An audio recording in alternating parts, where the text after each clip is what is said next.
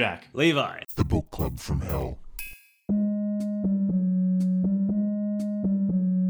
Hello, everyone. This is Jack with the Book Club from Hell, a crack team of elite cleaners, guaranteed to appear anywhere in the world within 30 minutes to clean even the most stubborn stains from your beloved fursuit.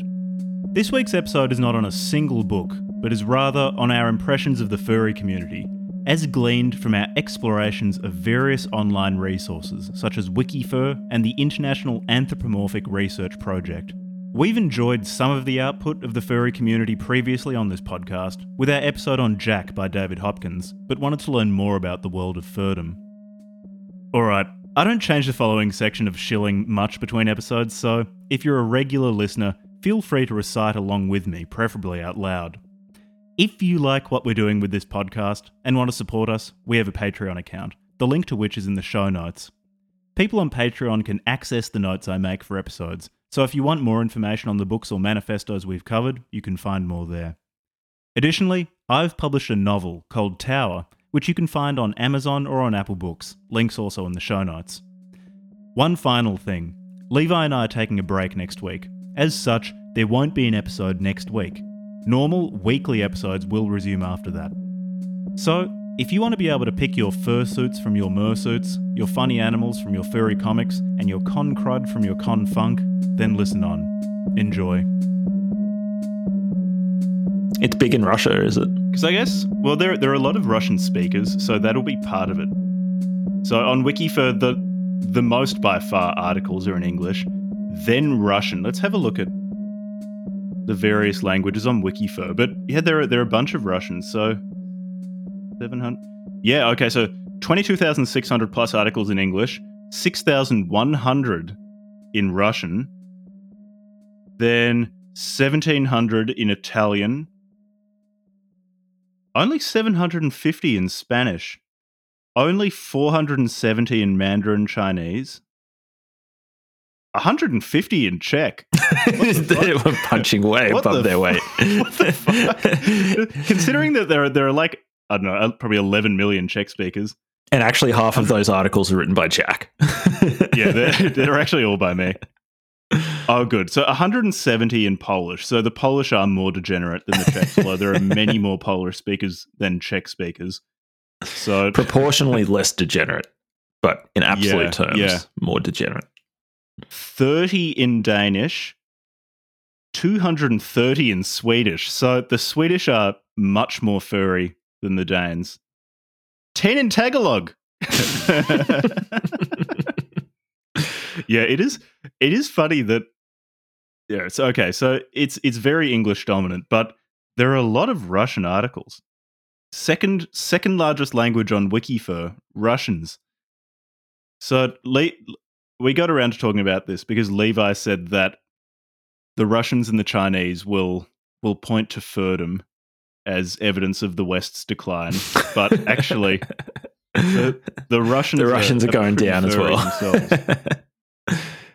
So, in terms of structuring this episode, this is mostly just going to be our impressions of what of what Wikifur and, and various furry resources on the internet are. So, neither of us are furries.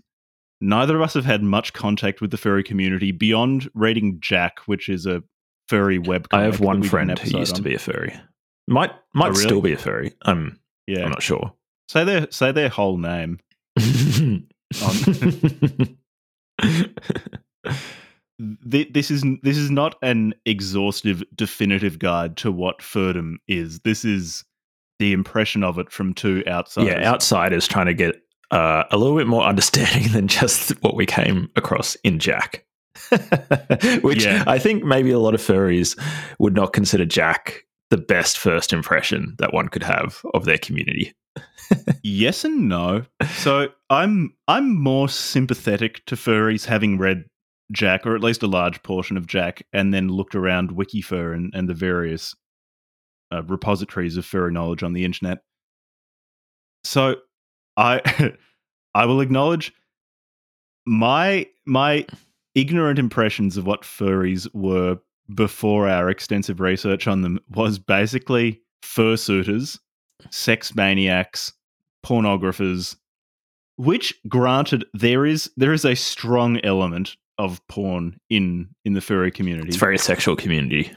it's it's a highly sexual community but there is there is more to it than that. And i'm also just sympathetic really to any group of probably uh, quite strange people finding common interests and finding some sense of community in that particularly the conventions so some of the conventions do sound kind of fucked. Like i think it was rain no um no Rainfurrest i think it was Rainfurrest 2015 is the notorious one Completely Where- degenerate. where it just turned into Heart of Darkness. But on the whole, the conventions actually sound like something that I probably wouldn't get much out of, but a place where people with niche interests can get together and engage in those interests in a place where they won't feel like they're going to be judged. They don't have to be defensive. They can engage with something that they find meaningful with other people. And that sounds really, really nice. That sounds very positive. One thing that I still haven't been able to get over, though, is the uh, particularly when I see furry porn and just doing any sort of research for this episode, you, you just you just run into porn so easily. I feel I just I feel this visceral disgust when I see like big meaty furry dicks. So Just- weird. They put fur all the way it. up the dick. when I see like detailed humanoid vaginas in like a, a rabbit person, I just find that so it's really off-putting, isn't It's, re- it's really disgusting. So I'm sure many people listening have some idea of what what furries are, but maybe we can talk a bit about about what they are from the perspective of the furry community because f- at least from the outside the the most visible things of furdom are are really the most visible. And those those people tend to be the fursuiters. That tho- those are the people that I initially equated with all furries. Fursuiters are people who dress up in these anthropomorphic animal costumes. They're the most visible subset of furries. Yeah, yeah, and they're, and they're very visible. So in a park near which I used to live, there were there were regular fur meets. Yiffing. No, they they weren't yiffing, fortunately. Man, some, some of the terminology too. They've got their own lexicon. some eh, some of which is used to describe quite benign things. Some of which, much of which, is used to describe sex acts. We'll we'll talk about sex within the furry community later, but it's it is a really prominent part of it. There is there is so much porn, there's so much mind bending porn. So furries are basically they're people. It's a community of people who who like anthropomorphic animals or like animals portrayed in media that have some sort of human characteristics, and these grew out of I think people appreciating funny animals, which were animals with some sort of some sort of human characteristics like intelligence or the ability to speak.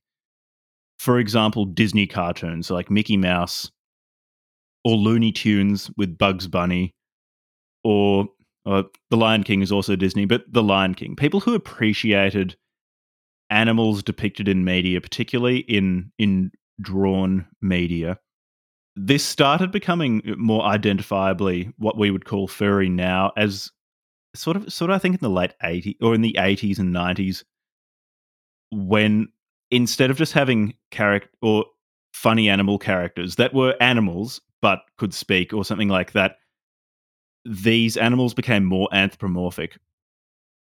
And the furry community is there are many different definitions of it it's quite a fractious community and we can go into that but broadly speaking, at least to my mind, the defining characteristic seems to be that they like artistic depictions of anthropomorphic animals. And that's that's that's the core.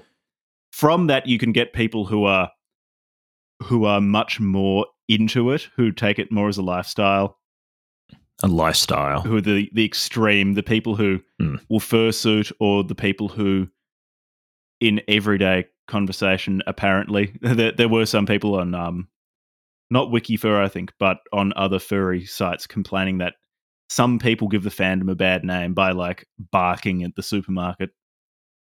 There were also a lot of accusations that that some of the some people cross over into being other kin, and that also gives the furry community a bad name. Yeah, there's definitely some tension between those two. Yeah, and as we as we noted in the other kin episode, many other kin sources we read really, really wanted to make sure that the reader knew that they weren't furries. and many furries are, really want you to know that they're not other kin. The other kin are weird, but you know we're not them. we're furries, not other kin, not Therians. It's a it's an interesting experience looking through these subcultures where there are real intersections or real areas of overlap, and it seems that it's particularly where there are those small areas of overlap. The two communities make a really concerted effort to distinguish themselves from each other, and will have many Mm. members Mm. who really want you to know that they are not of that other community. What were your impressions of the, the central tenets of being furry? Yeah, I think you pretty much summarized it uh, in terms of the artistic, cultural, um, and cultural production of anthropomorphic animal, Anthropomorphic animal sort of. Um, yeah, and like you, I thought that it was that the uh, the fursuit or was like Yeah. a really big part of it, and I guess to some degree it is, but it's not. It's not the only way of engaging in the community. Um, but I, I think it is Yeah. important to uh, maybe not all furries have a fursona. Um, because the, the, I guess there's a distinction Oh, between yeah, like yeah. having a fursona and having a fursuit. I, I suppose in principle you could have a fursona but never have a fursuit for it. Mm. Actually, yeah, yeah. Say what a, fur, a fursona is, because that's really important. Yeah. So I guess it's if you think about concentric circles of of being a furry, probably the biggest is the appreciation of artistic depictions of anthropomorphic animals, Yeah. So I'll just read. I'll And- just read the. and then it's like, and then maybe the next, like the next circle within that might be having a fursona, because that's really common. I don't think it's universal, but it's it's common. I'll read the um the Wikifur intro to it. A fursona is a first speech portmanteau derived from the terms furry and persona that refers to a character persona, alter ego, avatar, or identity assumed by a person or player normally associated with the furry fandom. The fursona itself consists of a name, usually fictitious, and a species, as well as any distinctive colors, markings, a body feature, and body features.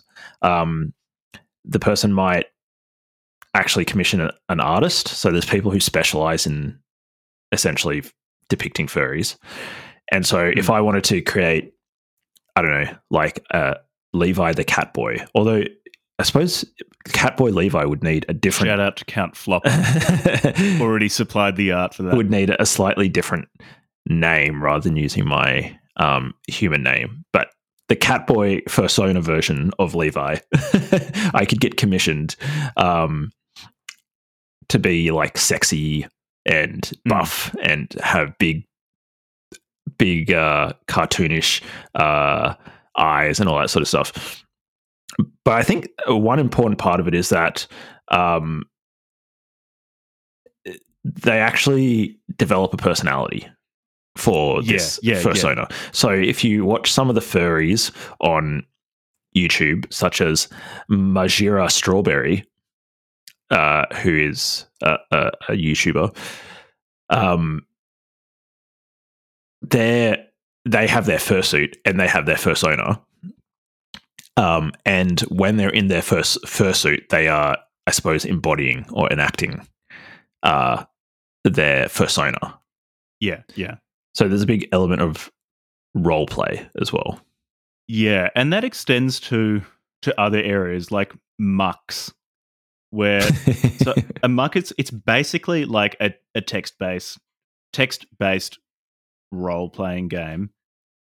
Um, and various mucks have different rules. The extent to which someone needs to be in character all the time, the extent to which people can break character.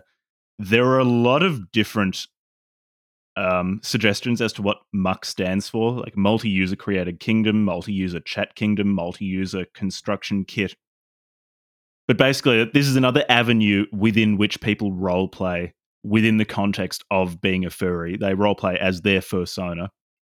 I think people can also have multiple fursonas too. I, I'm pretty sure I've seen a few cases in which people had several.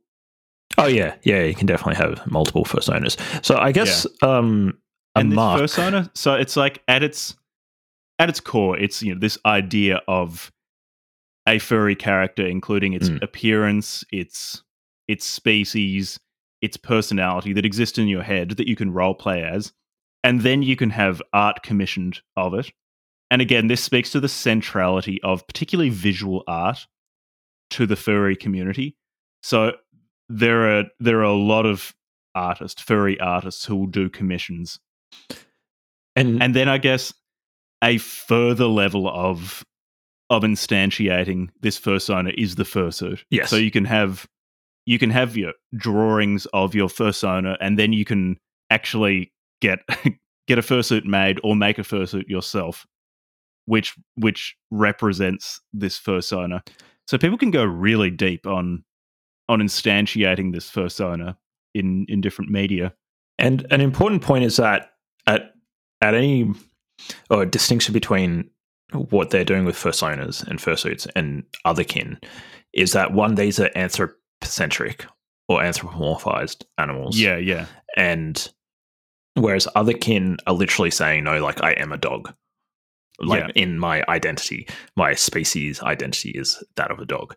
Uh, and they're not trying to anthropomorphize it. and whereas Yeah. the the the furries are a lot more interested in this artistic form of fusing together animal features with human features to create like their their universe of of different characters and and whatnot. Yeah, definitely in the main, or at least most most furries don't seem to identify as Yeah, the animal that that their fursona is. and I'm sure there is a small subset that has an overlap. Yeah. You do you do get overlap. So I've definitely seen some people who are furries and otherkin, But for the most part, they're but for the for the most part, the two are, are distinct. Yeah. yeah. But one really interesting point that Jack made, I think, on the um on the Jack episode was how impressive the cultural, artistic, uh, lit- and literary output of the furry community is. it's just prolific. There's so so much. Again, Really I deeply just- inspired people.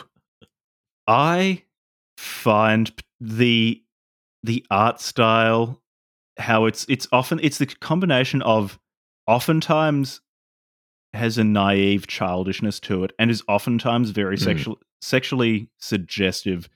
I, I find it so unsettling. I Yeah. do not enjoy the vast majority of furry artistic output. But despite that, I can acknowledge that it is an impressively generative community. It's just not one that I can I can instinctually enjoy. I wonder why they've why they've um what would you say infantilized that It does there is a so lot much. of childishness to it. And quite uh, so it's hard to say this without it sounding pejorative. I really don't mean this pejoratively, but there does seem to be a very fundamental childishness to a lot of facets of furry expression. So in the in the drawings themselves, so the these anthropomorphic, anthropomorphic creatures will oftentimes have you know, really big googly eyes. They'll be quite cute looking. They seem very much modeled on sort of children's cartoons or have quite childish features. Additionally, dialogue within furry comics is oftentimes quite childish. It feels like it feels like 8-year-olds interacting including Mm. sort of an 8 well, maybe not an 8-year-olds, like a, I don't know, a 12-year-old's concept of what sex is. It's like, oh, when two people love each other very much, they lie down in bed and do something.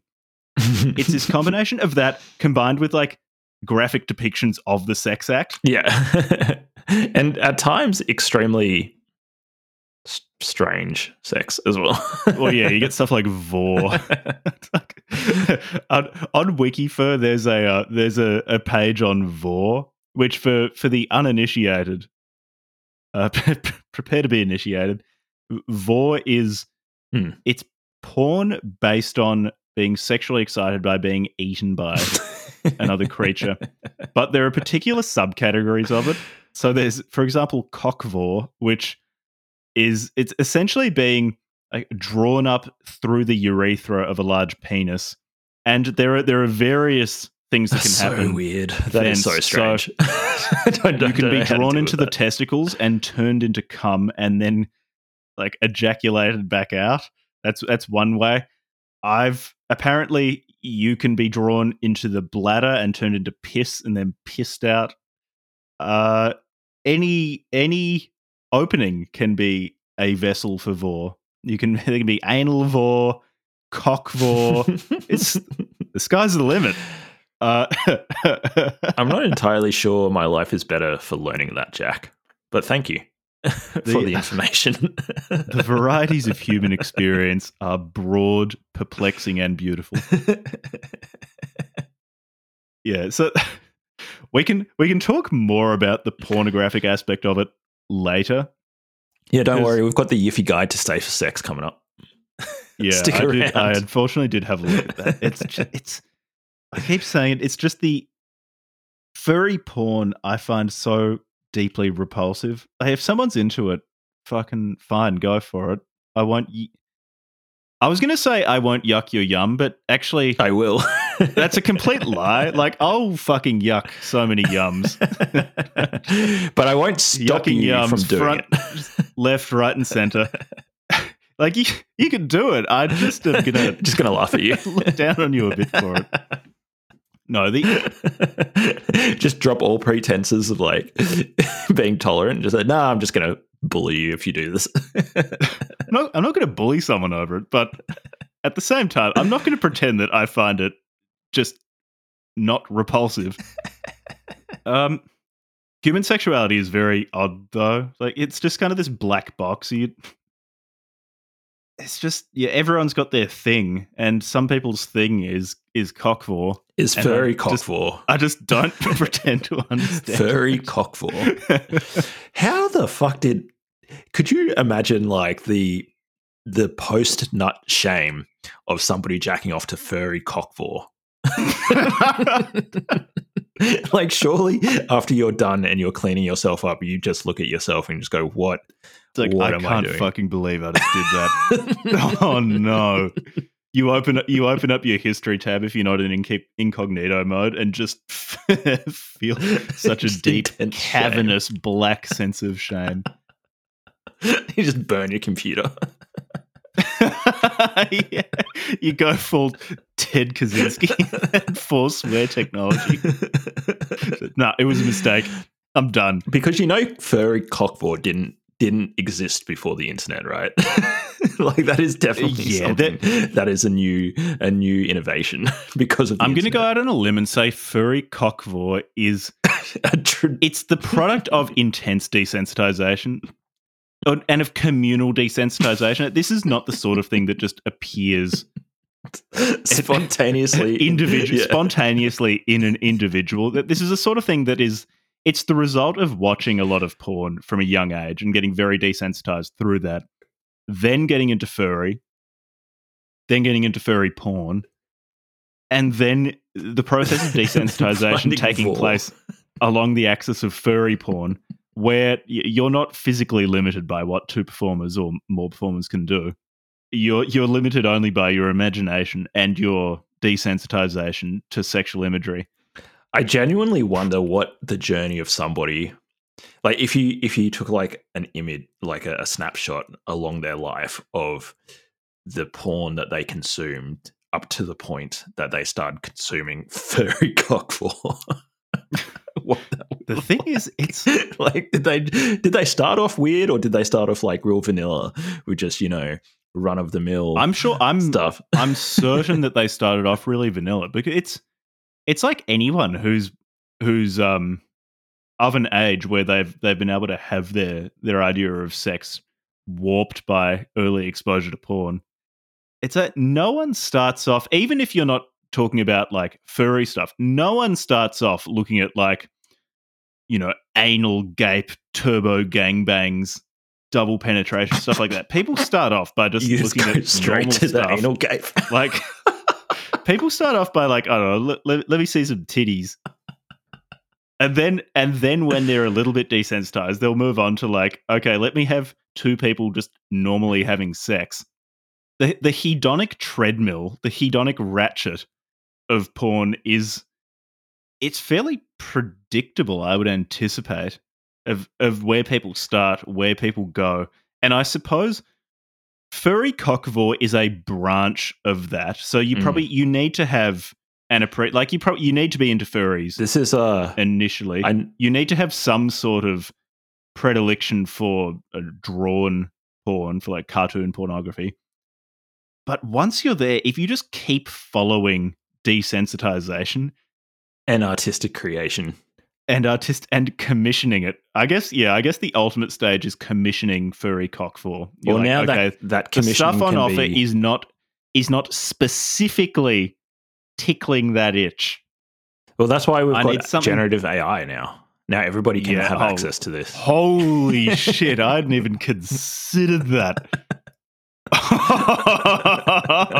It truly is the end of the world. Oh, Jack- Jack's just lost his mind. He's like, I can have so much furry cockvore now. Oh, only only getting hit by a comet can save us at this stage. See, this is. I normally am a big fan of David Deutsch and the beginning of Infinity, and I've spoken a number of times. Except this is also one of the consequences of infinite progress. yeah, yeah, yeah.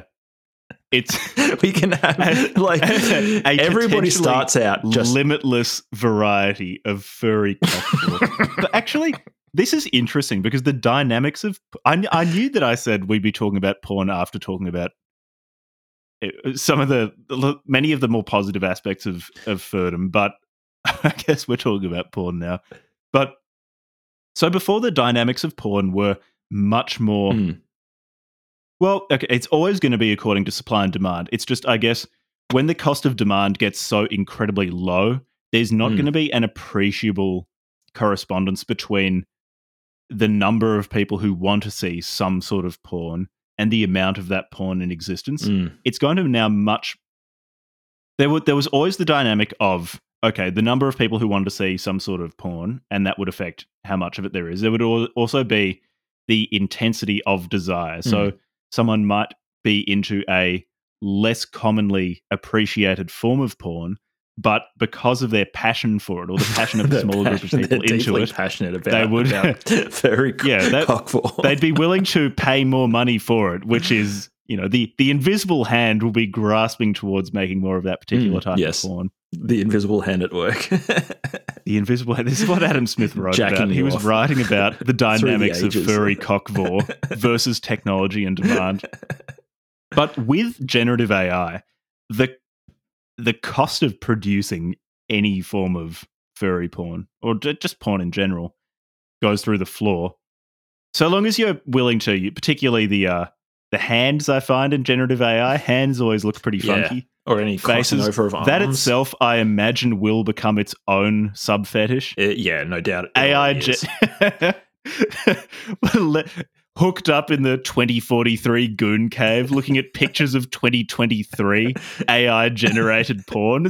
Just give you that really crispy 2023 fucked up face and hand stuff. I really like That's my the only thing that can get me off. my um, pornographic depictions of Donald J. Trump having being eaten by a giant furry cock to have like Yeah. weird fingers.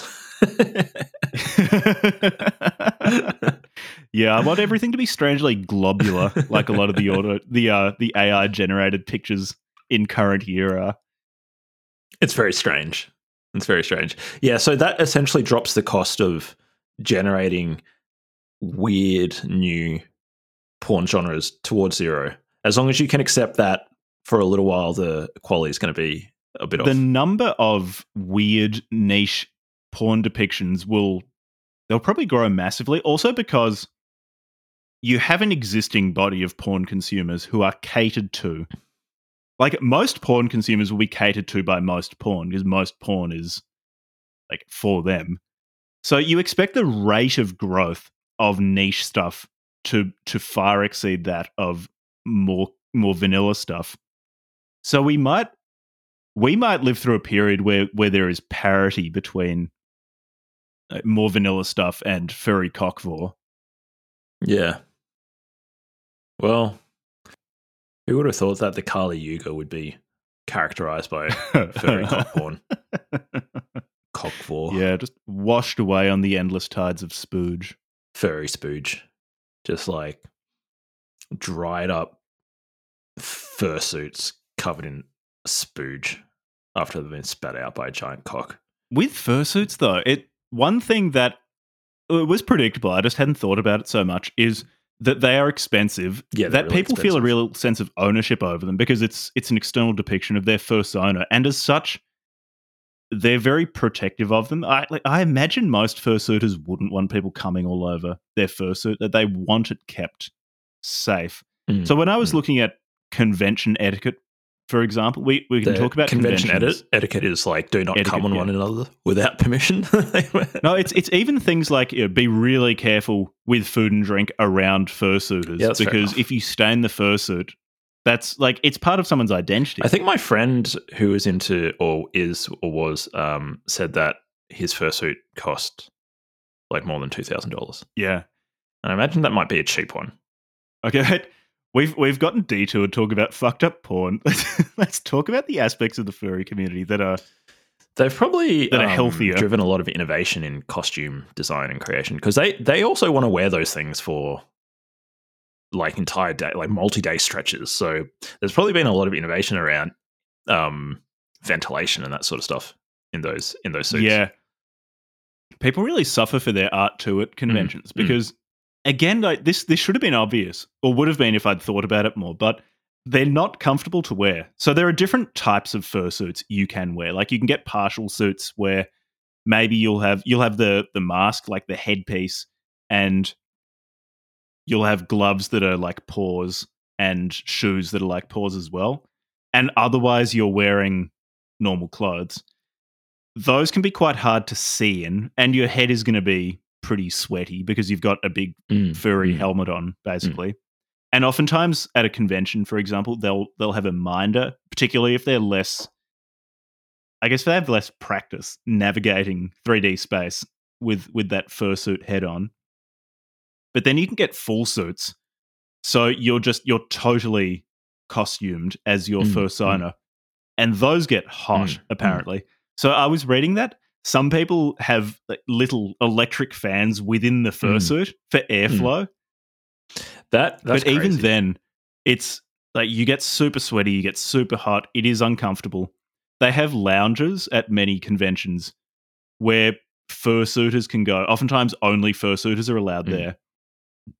They can go in, sit down, take off their mask, and have a breather. people really do suffer for their art. Yeah, Yeah, and some of them. Oh, and that's right. Some of them even have drying racks for the suits because you get so Yeah. sweaty in them. that's crazy. And so things like that make me like I feel much more sympathetic because this obviously means so much to people that they're willing to go through what is probably a very uncomfortable experience to fursuit at a convention and to fursuit in a place where their fursuit will be appreciated by Mm, people mm. because at a convention you're around other people who are into the same niche stuff as you Yeah, and people are going to be excited at seeing someone expressing their fursona in in this physical way. they're definitely committed. Yeah, oh, they're very, very, creative, very committed.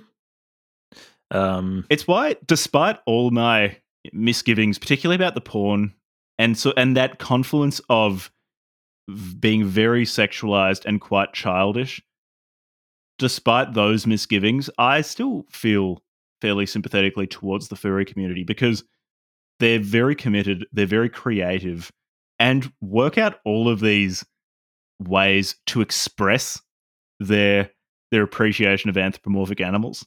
yeah, It's yeah. a very strange phenomenon, but very committed, very generative.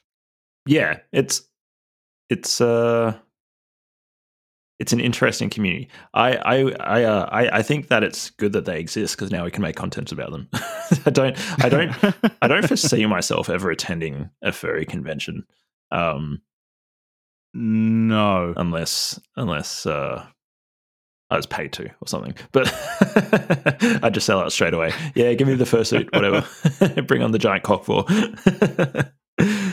yeah, look, we would need to be for a book club from hell YouTube special. need people to to buy us a, a pass to a furry convention. Yeah.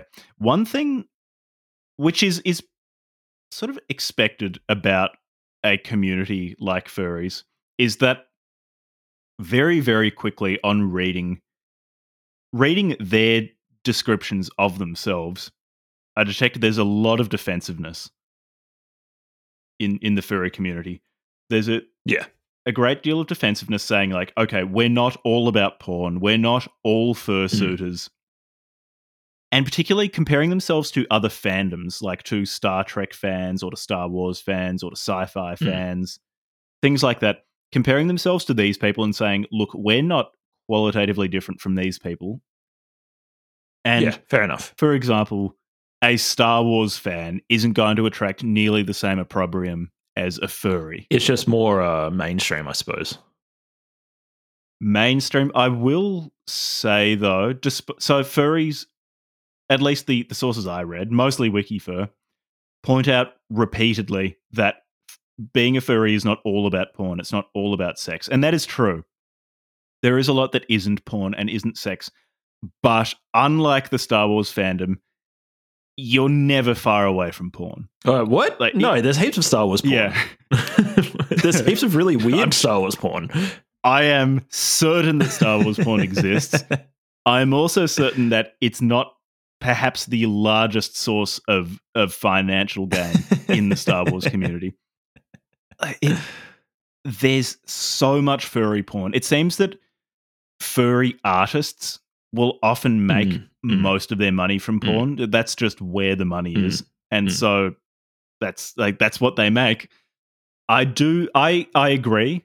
There's definitely there's a lot of the furry community that isn't pornographic, but there's so much porn. It is so a part of the furry community. It's a a fundamental part, I'd mm-hmm. say. It's so mm, present.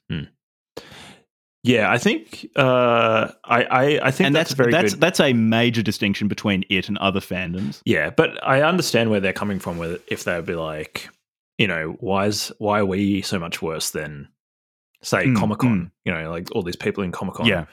Um, are dressing up and spending thousands and thousands of dollars on their um pretending to be a fictional character at least yeah at least with um with furries like they're creating their own characters rather than embodying other people's yeah, characters. yeah.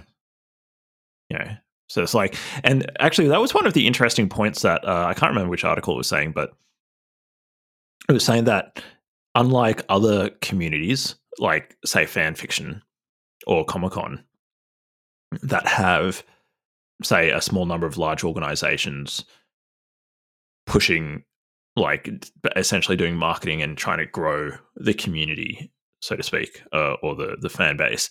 Um, furries are essentially an entirely user like ground up grassroots um, movement yeah for lack of a better word uh, where it's all essentially all user generated and yeah, there might be anthropocentric animals in, say, Disney films, but Disney isn't catering to the furry community. Like that is just a. Mm. Like I'm, I'm sure they don't really give a shit about the furry community. so I thought I thought that was really interesting that it's it's an entirely grassroots subculture. Yeah, yeah, and one that yeah, you're right. So initially it wasn't it wasn't catered to. It was sort of people who liked various depictions of animals in media. Gathering together, it seems a lot of the initial movement was taking place at science fiction conventions mm. in sort of the 70s and 80s.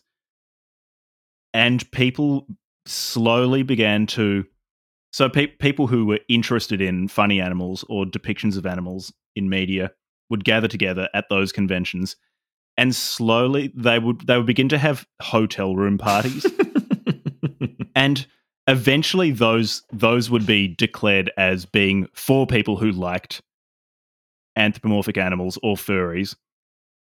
So you you had that grassroots social aspect from very very early on, and then the internet came along because it's it's one thing that you know it's it is it's a niche interest, and so getting together at a hotel room at a science fiction conference isn't all that scalable. Mm. That it's still going to be fairly small, but when you get the internet where you can have a lot of people gathering together on on various I think it was an, like Usenet. It was really, really big there before the World Wide Web.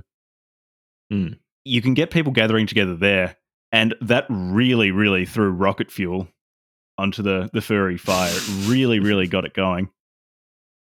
And like like we said earlier, you know, you have those you have role playing spaces like MUCKs. They use Second Life quite a lot, which makes sense. So there there are virtual spaces too where people can express their personas. Mm. Mm. And you also got got furry conventions. Furry conventions are one of the most interesting aspects of of the furry fandom, I think, because I I haven't been to a comic con, I haven't been to a science fiction convention, I haven't been to any conventions, but the furry ones do sound particularly intense in their their expression of their love for the community or their dedication to the community because you have enthusiastic. Yeah. yeah, very enthusiastic. So, yeah, at Comic Con, like you'll get cosplayers and things, which which I guess are analogous to fursuiters.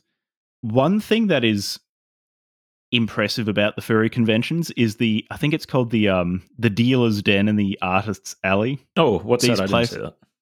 So they're these places where mostly I think artists will get will um will congregate and sell things that they've already drawn or take commissions. I think you have people there who also sell fursuits or Mm, mm, components. mm. It's this this it's like this small economy dedicated to stuff that furries like. And I thought like uh, that that's cool. It's you go somewhere you can get artwork commissioned.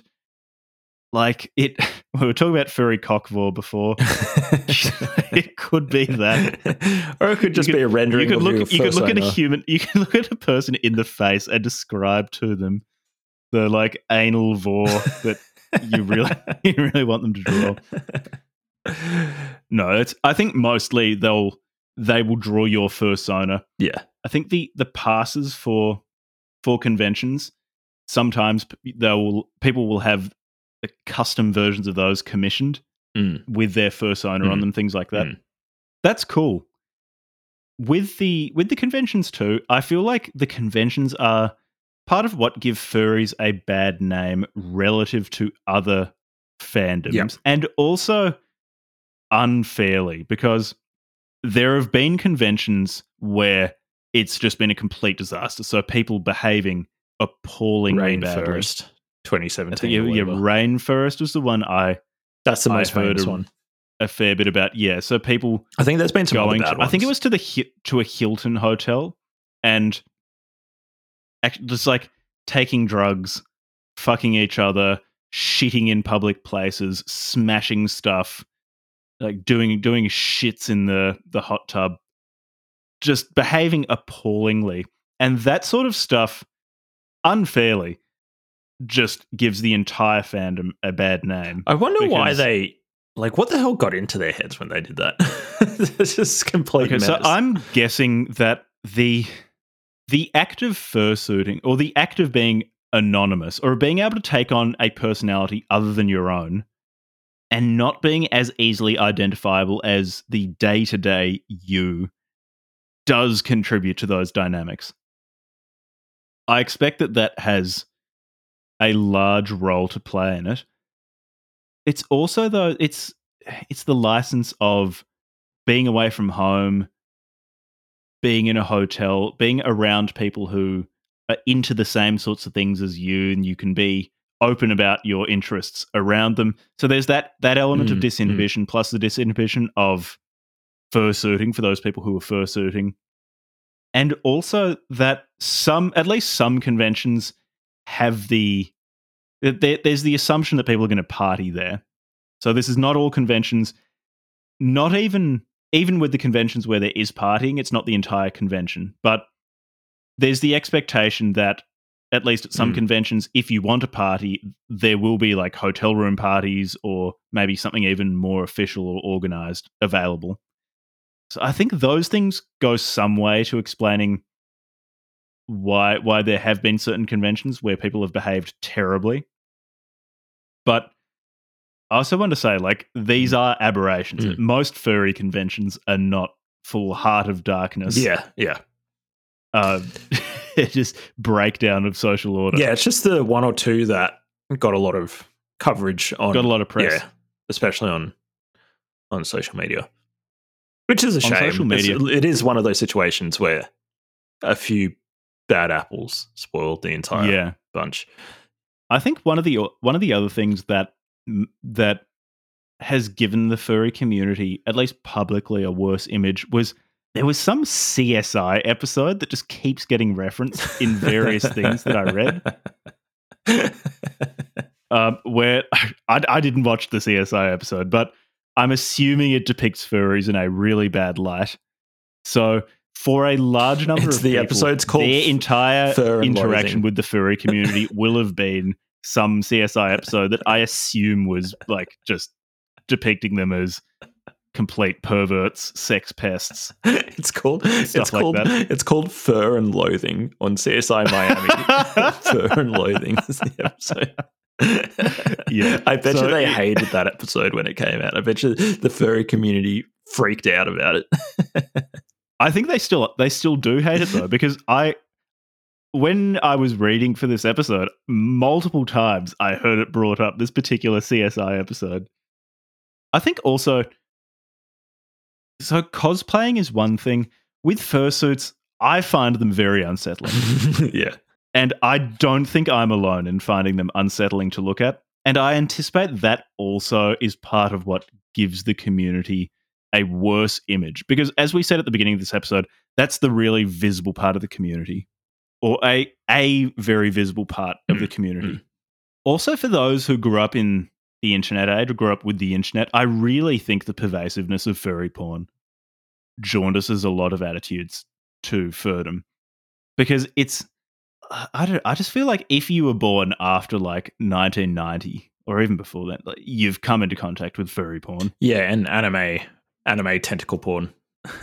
And if you haven't been desensitized or haven't started along that process, or yeah, actually, no, it's just the desensitization. If you're not desensitized to it, your initial response to seeing like two anthropomorphic turtles fucking is disgust. And I expect that also goes quite a way to explaining why why furries are a particular fandom who have a much worse public image than say Trekkies. Mm, There have been efforts within the furry community to improve the public image, and I find this really interesting. There's so there was a group called the Burned Furs who didn't last for very long. They didn't let's have a look. Yeah. Existed mostly between 1998 and 2001. They were restarted by different people in 2005, but I don't think they're nearly as prominent as they were in that initial period.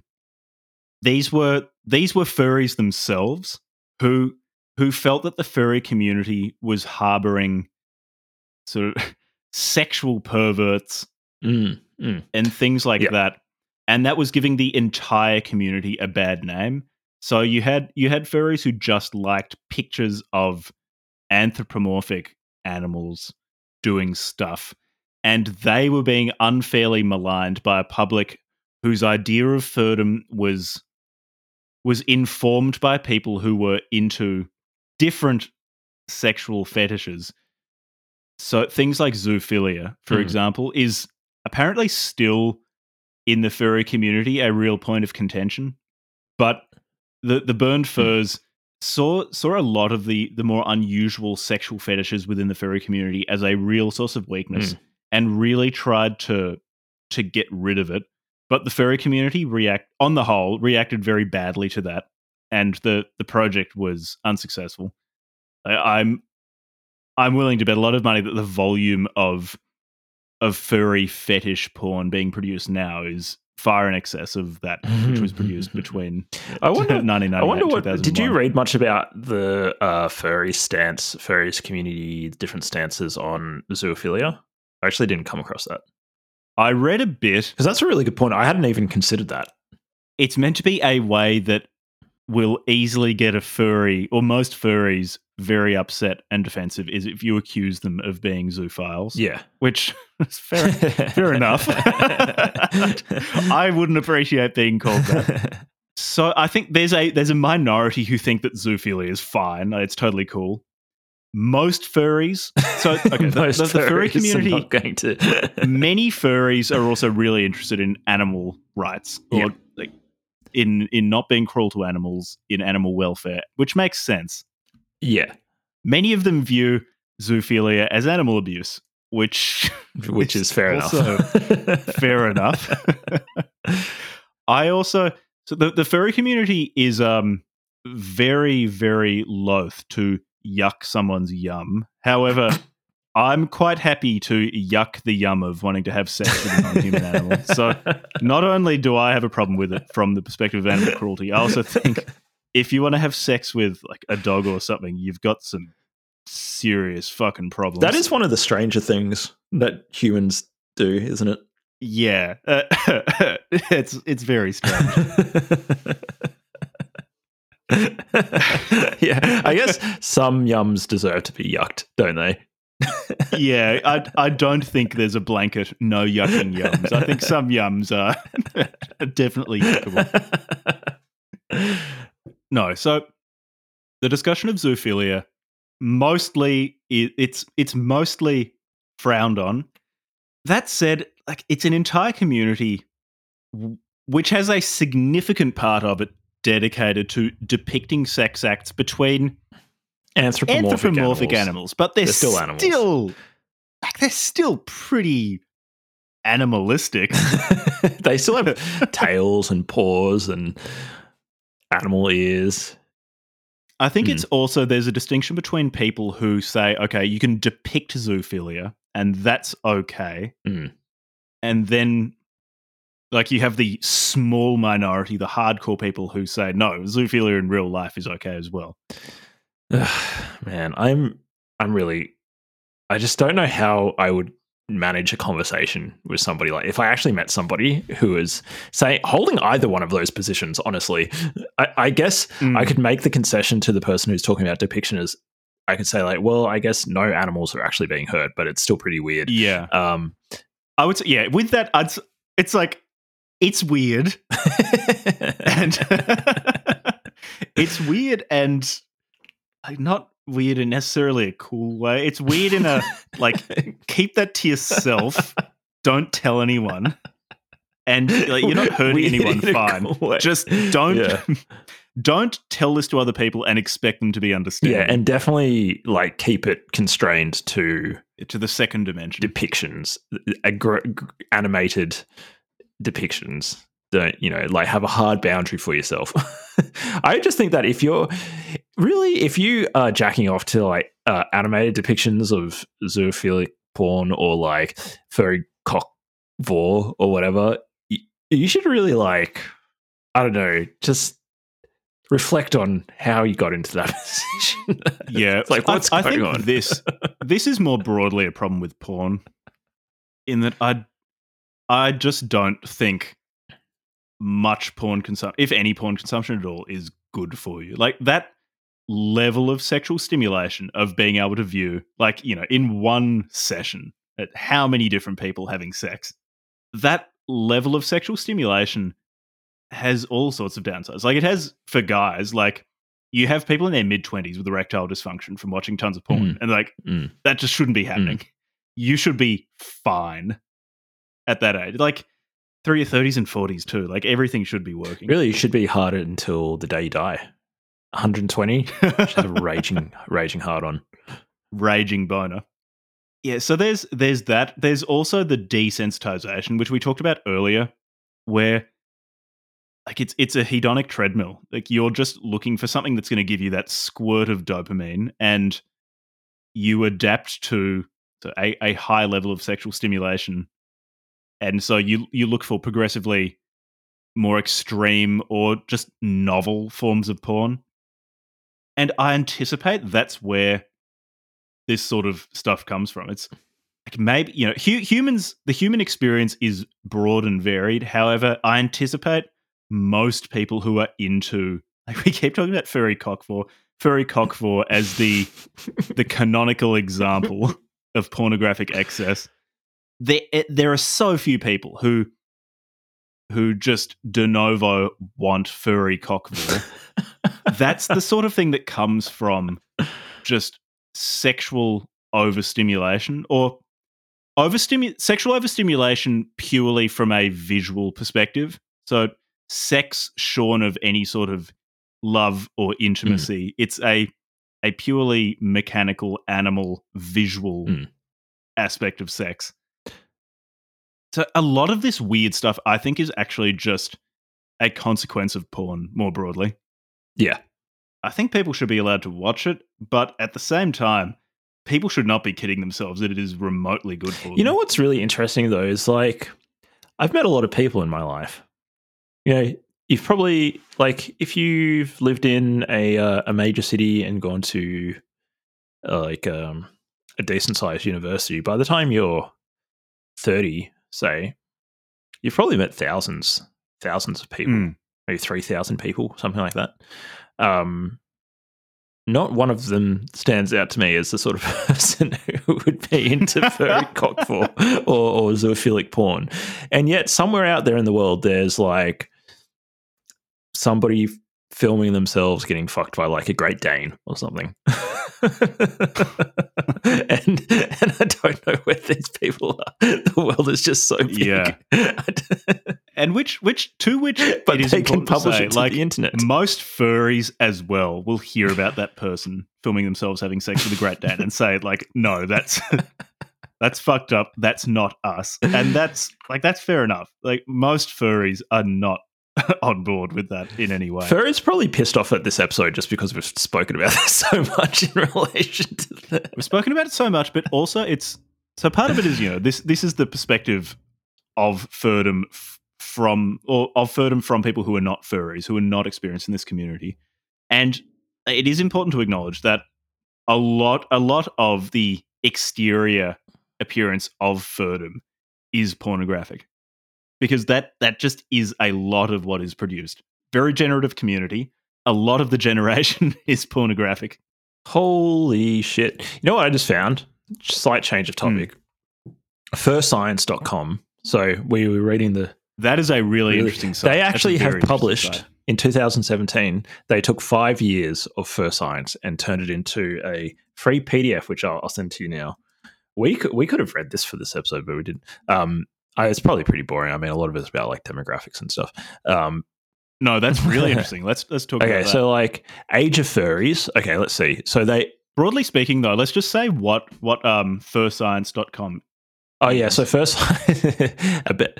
It's the public face of the International Anthropomorphic. Uh, here we go. The International Anthropomorphic Research Project, which is a, a project that studies furries and the furry fandom and then and then compiles the results. And they have of, a, of, a lot of studies. papers, and they've got a lot of data. Uh, I I did look at this.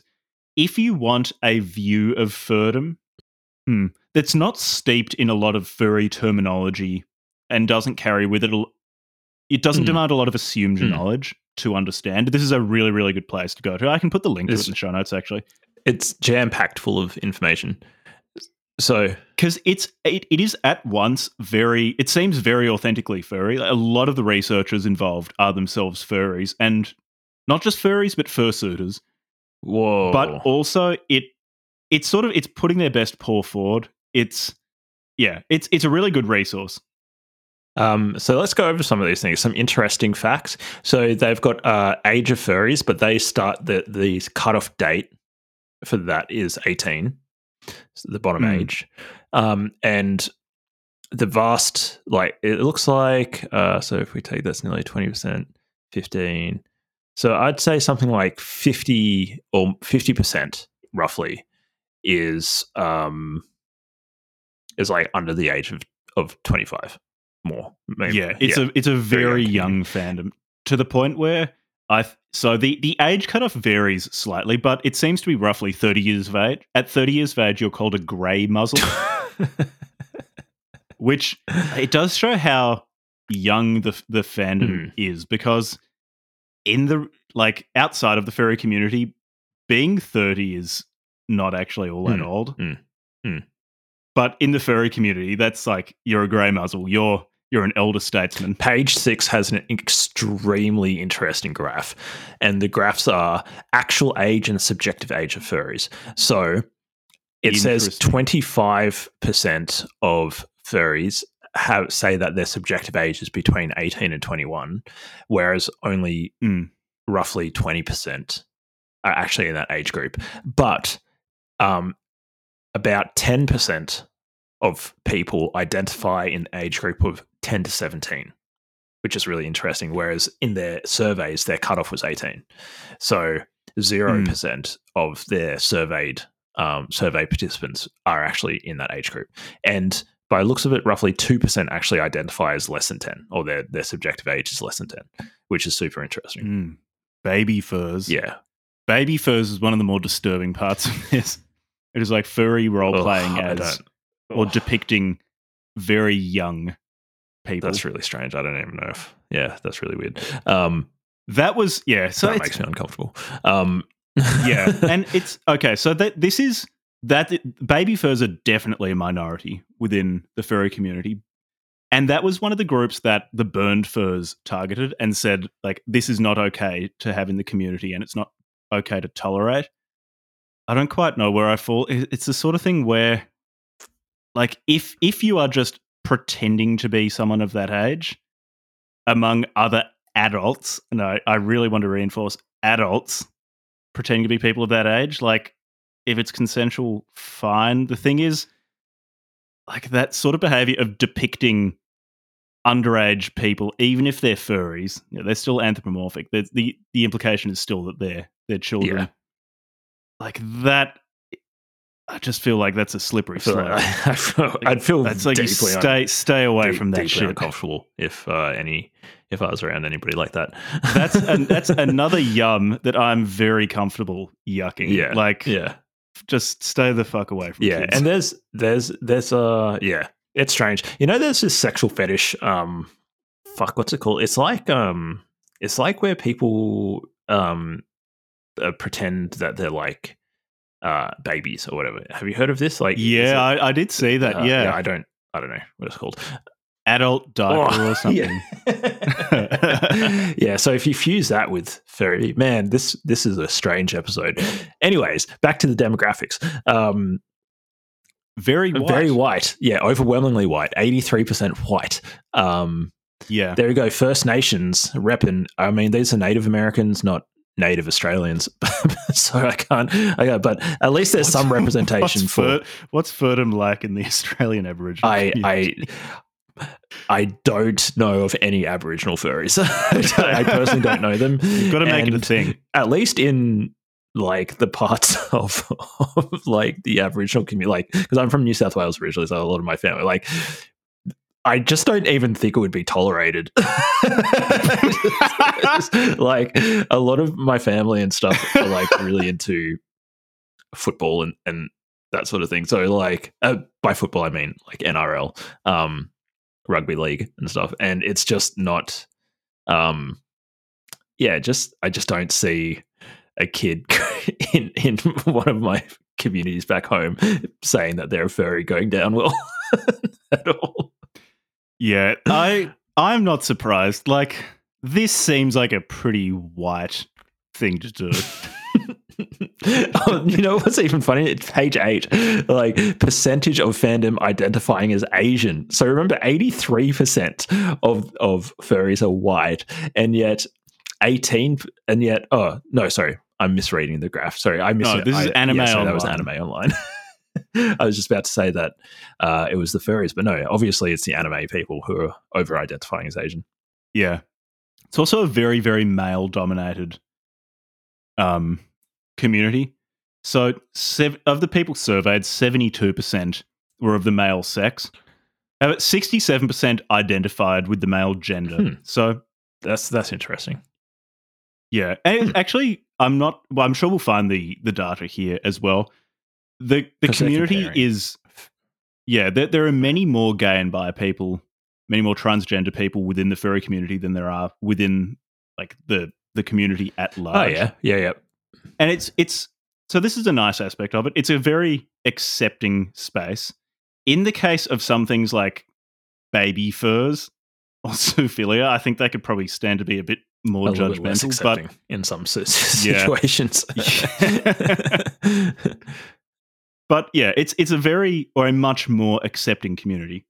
yeah, which is I can understand why people who might be um otherwise marginalized in some way or like part of a, a, a like a, a um a, a subgroup that uh is it already feels excluded or is excluded seeing furries as potentially a community that's more accepting than other subcultures like for example like a lot of sports um subcultures say like footy in australia or nfl in the us don't really strike me as particularly accepting communities No, so really. if you were say like a disabled transgendered tr- uh, mixed race person and you look at like you know like AFL in Australia you're probably not thinking oh yeah that's that's a place where I can go and feel safe and accepted Mm. you know so maybe they're looking for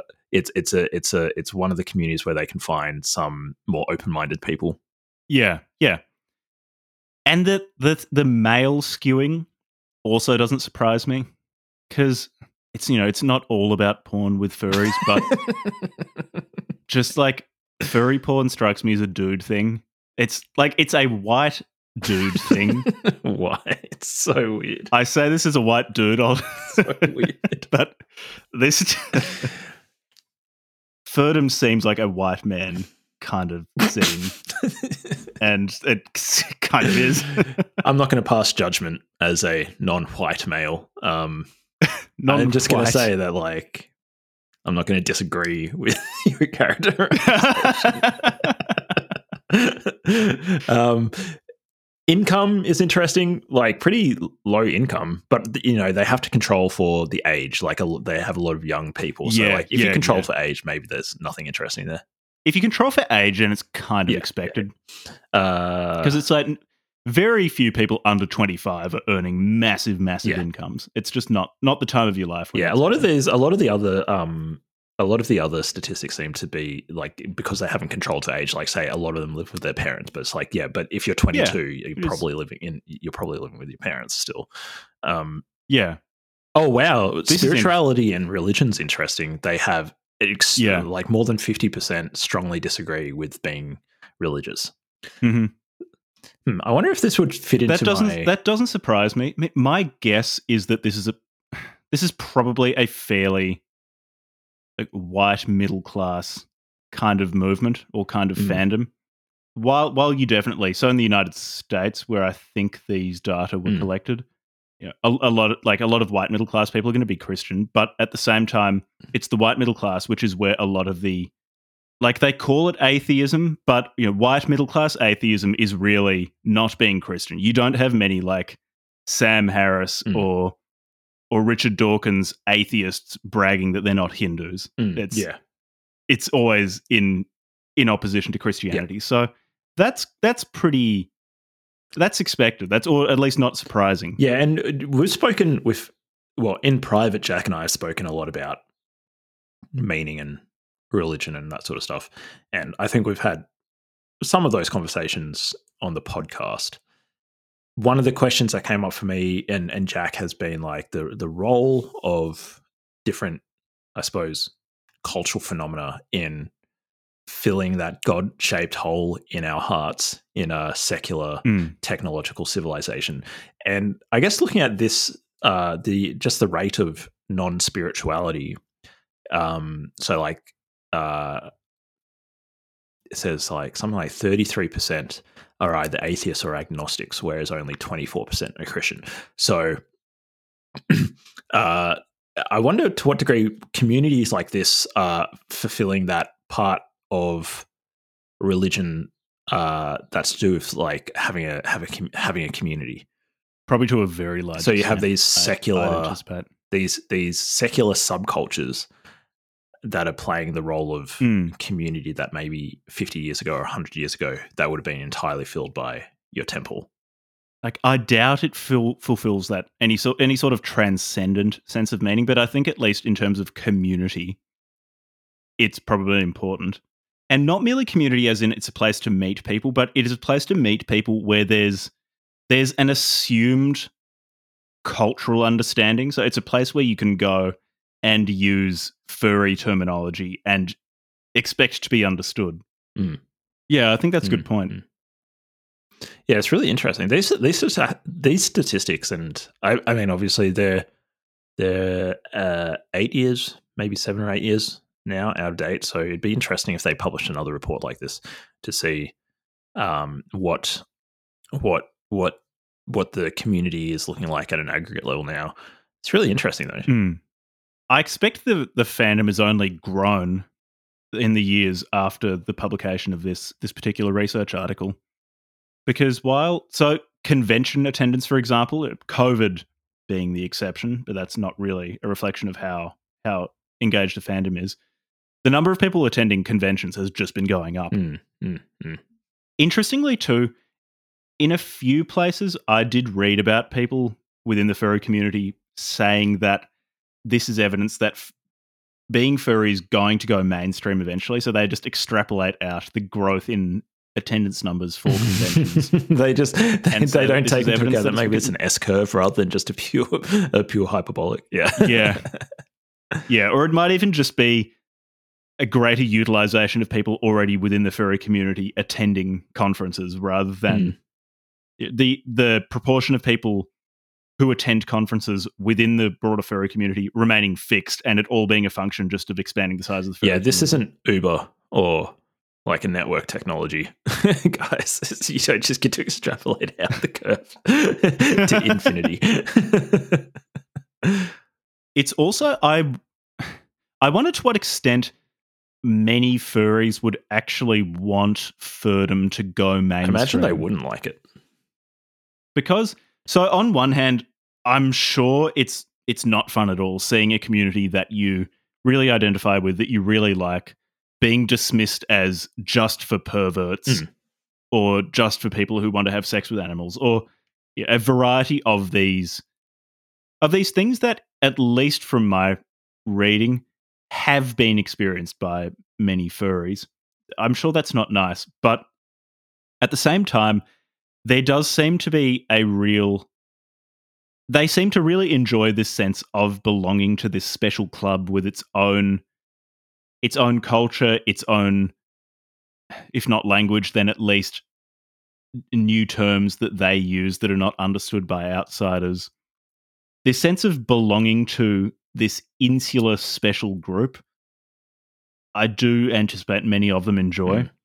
And that probably also goes some way to explaining the appeal of furry conferences to to people. That it, it's this place you can go, and you're you're no longer an individual secret furry in a community of non furries. You're now with furries, other furries, and you can communicate in real life as you would have communicated online up to Hmm. that point. The conferences are really interesting though, and in some ways they they both represent what I think are the the best aspects of the furry community in that it's a place where people who might not feel like they fit in in other places can go and feel a real sense of community. They're places of artistic generation. At the same time, though, some of the furry stereotypes that many furry websites say are absolutely untrue are kind of hinted to have elements of truth to them in in aspects of the convention. So, for example, I think there's the the six two one rule. What's what's I that? found? What's the six two one rule? Sounds suspicious. Uh, Deep, I'm deeply suspicious. Yeah. So apparently, this is common knowledge for furry convention attendees. The 621 rule get six hours of good sleep each night, eat two good meals a day, take one good shower each morning. So, among like on almost all of the convention etiquette guides I Mhm. saw, they very quickly tell people to shower and to wash. And it's like, look, Fair enough, I guess. I mean, I I'm not saying it's a bad thing. I'm just saying in most communities, do you need to keep telling people a to shower. wash?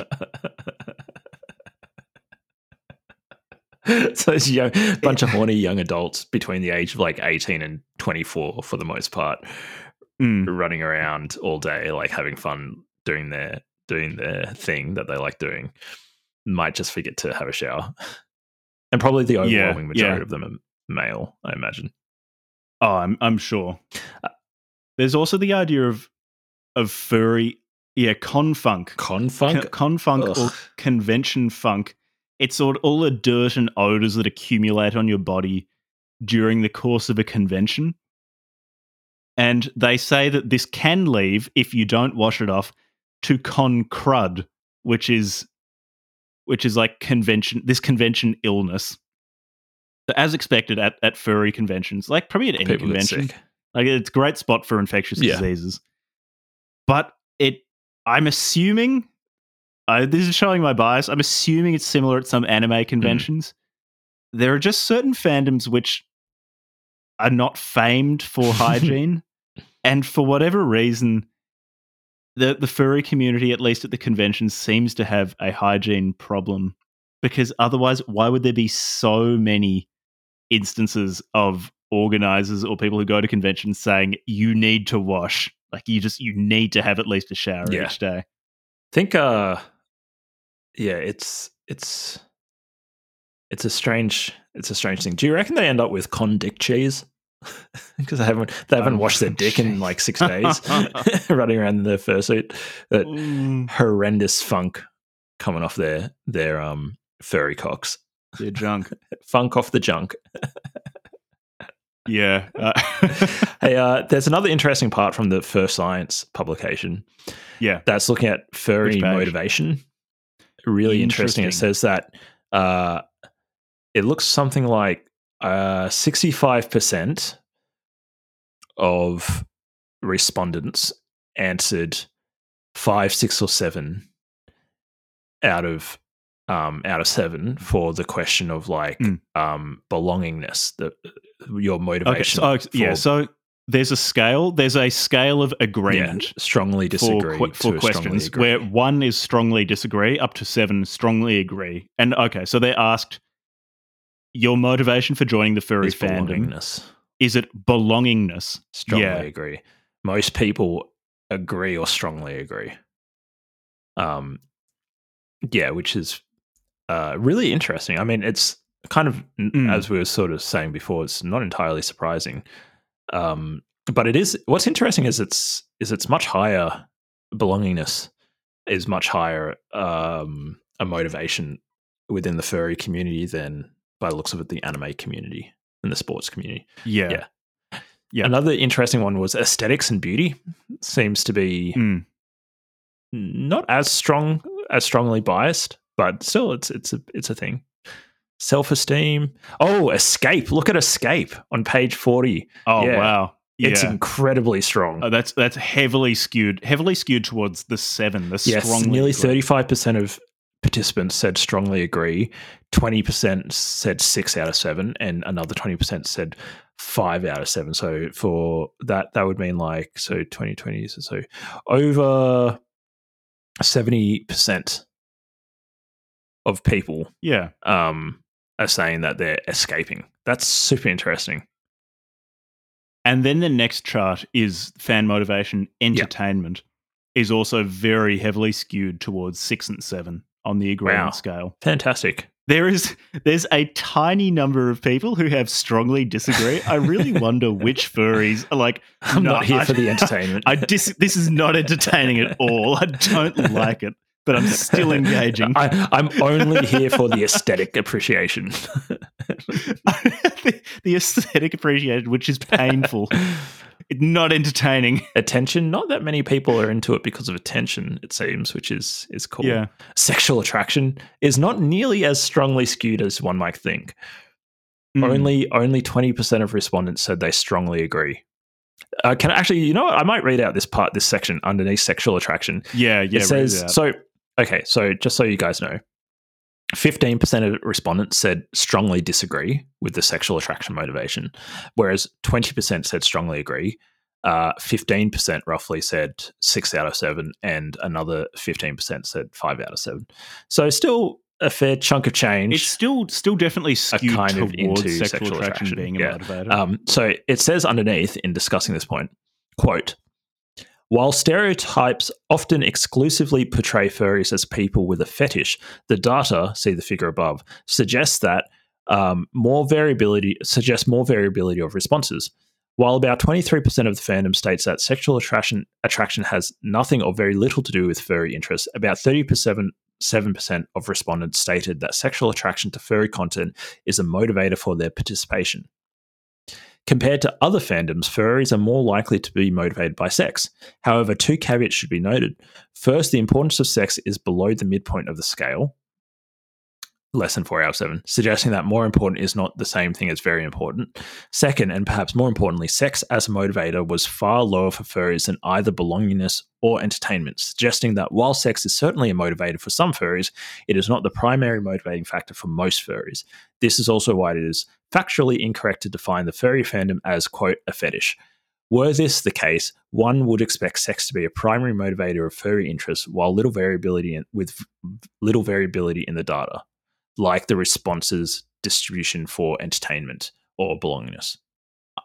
Yeah, I think that's very fair, and I wouldn't I wouldn't define furry fandom as a fetish. I'd say it's it's a it's a community which can turn to fetishism very easily and very quickly, and uh, just the the massive furry porn does suggest that. The mass and quantity and diversity. Yeah. it just says so. and also the money in it. So apparently, a lot of furry artists start. So some of them will draw porn just because they like furry porn and want to produce more of it. Many of them will produce a lot of furry porn because that's just what gets money. Like that's what people are going to pay for. While it might not be the most the most important aspect of the furry community to many furries, it's still there's still kind of revealed preference at work. Like a lot of people, or at least there's a lot of furry porn being consumed, and it's unlikely that like two percent of the community is just consuming Yeah. masses and masses and Look, I'm masses sure, of porn. It's probably I'm sure something close to 100% of furries have at least had a look. yeah. um, can I read another section? This is uh, furry as a choice. This is super interesting. Furry as a choice. Um, so it's got uh, a, a graph down here that explains uh, belief that furry is a choice, and you can Wait, sorry, sorry Yeah. to interrupt. I just the fan motivation, sexual attraction, comparing furries to anime. other, yeah. There's sports fans. So sports fans, Much lower. like it's it's very low. This the sexual attraction being a motivation for watching sport, but there are still some. Suppose it depends what sports you're watching. what sport you're watching? Powerlifting. Just want a big, sweaty, hairy dude in a squat suit. The most aesthetic sport on earth. um, yeah, so furry as a choice. So there's two responses. Well, there was three responses, but they seem to have left out that I don't know. But you can say yes, furry is a choice, or no, furry is not a choice. But then they disaggregated the respondents between furry respondents and non-furry respondents, and uh, thirty percent of furries said that being a furry is a choice, whereas um, uh, 45% of non furries said that being a furry is a choice. And nearly 40% of furries said that no, it is not a choice. Whereas only about 20% of non furries said that it's not a choice. So there's this strong bias towards, amongst furries, the belief that uh, being a furry is not a choice. It's somehow Mm. a part of your identity or um, character composition. And the discussion says that um, furries were twice as likely as non furries to say that furry was not a choice. This may highlight a potential point of tension between furries and non furries who may hold negative attitudes towards furries. To the extent that non furries believe that a person who chooses to be a furry could simply, quote, stop being furry to avoid social stigma, they may feel even more negatively about the person. Conversely, to the extent that a furry feels that they are unable to change who they are, i.e., what they find interesting, they may feel powerless against stigma or feel compelled to conceal their furry identity. Mm, mm. That's really interesting. It's like, Yeah. is it a choice to be a furry? I suppose we don't really have control over our interests, do we? But we, I suppose we do have a control over No. whether and to what degree we engage with those interests. Like, I really love video games, but I don't play video games. I'm not saying that Hmm. being a, a gamer is is the same thing. I don't have a choice, man. Being a gamer is fucking worse. Gamers shouldn't have any rights. below furries in the social hierarchy. Yeah, um, yeah, that's interesting because I suppose yeah, furries do cop a lot of stigma, don't they?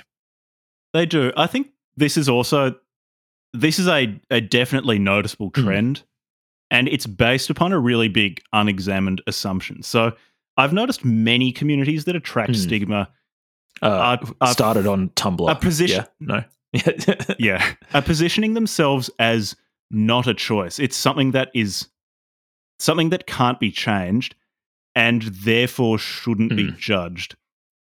The really big assumption there is that you should not be able to judge something that cannot be changed. Because Such as With this, like, so like suppose- race. Suppose people say, okay, being furry is not a choice. It's still it's still assuming that if it is not a choice, then you can't judge it. I mean, someone could to that say, well, I don't like I don't care if it's a choice or not. You can still be judged. Yeah, that's interesting. Like just because something's innate, should it Yeah. should it, should it be judged or not? That's really interesting. And I think that's a really big cultural assumption. So that's I think all throughout our society, at least Western culture, that seems to be the case that people assume that something that can't be changed shouldn't be judged, or at least are much less inclined to judge something. That I find yeah, that's a really interesting point. So I was thinking about that with regards to gay marriage recently. Like Yeah, um, yeah. a friend of mine who's gay uh, was talking about like gay marriage and what was interesting about the conversation just like 10 years ago when the um, plebiscite happened in australia there's a lot of the conversation was about whether or not it's a choice. And um, my friend was saying like you know it's not a choice so like why should i be excluded from this institution or whatever? And um and I, I was thinking like well it's kind of beside the point whether or not it's a choice. Like what like even if it Hmm. were a choice like you should still be allowed to marry whoever you want. Like i don't really see why that's that's the uh, sticking point here. Like um that uh, the, the the degree to which it's a choice like if you want to fuck a dude like just like go ahead be my friend even if you don't like doing it.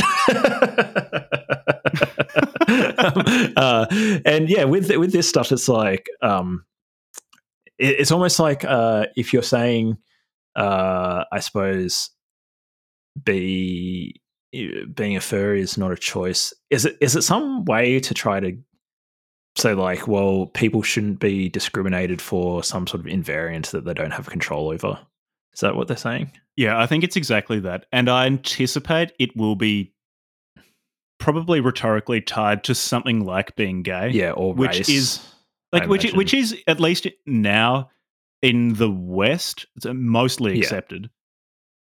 And much of the argument for it has been, well, it's an invariant.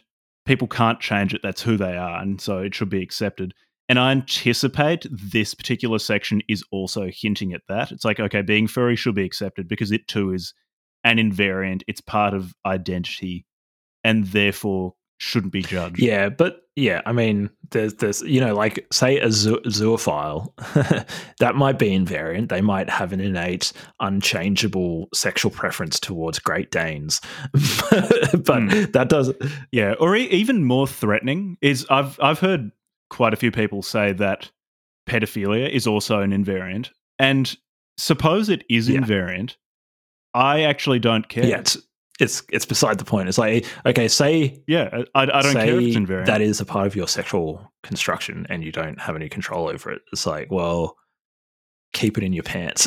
like don't don't act on it if that is the case. And um, that's kind of the end of the conversation. That's why I think like some of these com- like trying to make something an invariant is, or like uh, the argument from invariance um, or essentialism or something like that is sometimes it seems like a distraction to me, or it seems beside the point. Yeah. Yeah, so it's like it's interesting that they collected these data around being a furry, like furry is a choice. And they're not explicitly saying that it, it, should be used, or they, this is evidence that being a furry shouldn't be judged. I'm, I mean, I'm kind of inferring that just from the Yeah. cultural milieu within which this is occurring. And it's like what you were saying with it being beside the point. Like with being a furry, like I don't really have a I don't have a problem with someone being a furry. It's like whether it's a choice or not actually doesn't really change Yeah. my kind of ambivalence of okay, fine, do it. Like if if that's what you want to do, Mm. fine. It's yeah, I don't really care. It doesn't really it doesn't really hurt anybody. Yeah. um, I think like you can be a furry and a creep, but you can also be you can Yeah. be not a furry and a creep, and you can be a furry and not a creep. So like, um, yeah, whatever. Actually, there was a really interesting um, uh, page which is under construction on the FurScience website, unfortunately, but Hmm. maybe you can see if there's somewhere in the uh, in in the in the report uh, about autism in uh, in yeah, I did come in, across that in a the furry times. community, which I found really interesting because I, w- I wonder if there is an, uh, a high representation of people with neurodivergence in in this community, like not necessarily yeah, at autism, least like from- different ones as well. So the problem the problem is always it's it's just inherent to basically any measurement problem is that certain things are just more visible than other things. And is it that neurodivergent people within the furry community are more likely to talk Mm. about being neurodivergent? They're more likely to produce cultural artifacts talking about that, perhaps. But at least reading about the furry community, I did get the impression that it is there are a lot of neurodivergent people, in part because I expect it's it's quite accepting of them or very accepting of them.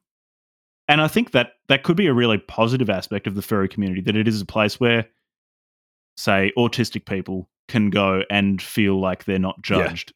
And You won't be judged if you're autistic accepted. in the book club from hell. You got two autistic no, co-hosts. no, you- You're welcome here. we got some pretty neurodivergent people in the Discord. Definitely got some people who are at least Yeah. obsessive.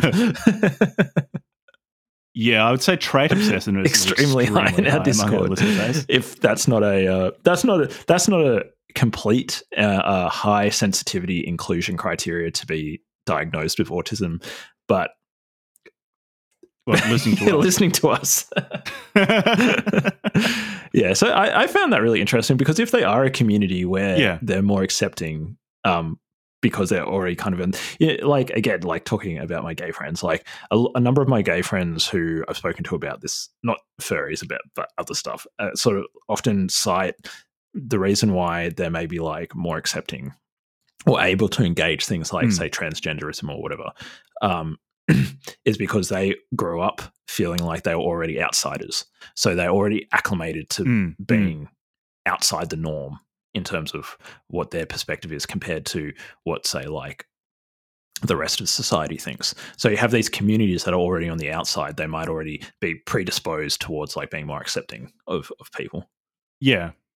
Yeah. And if there is a place where neurodivergent people can go and feel like a part of a community where where being neurodivergent is not something that they have to hide, I think that's a really Yeah. positive aspect. i guess yeah because you've got the fursona potentially you can you know like Yeah, and the first yeah, you're right. The fursona might also allow them to have almost distance from the person they are in day to day life where they have to hmm. worry about I don't know, being autistic in a non autistic world.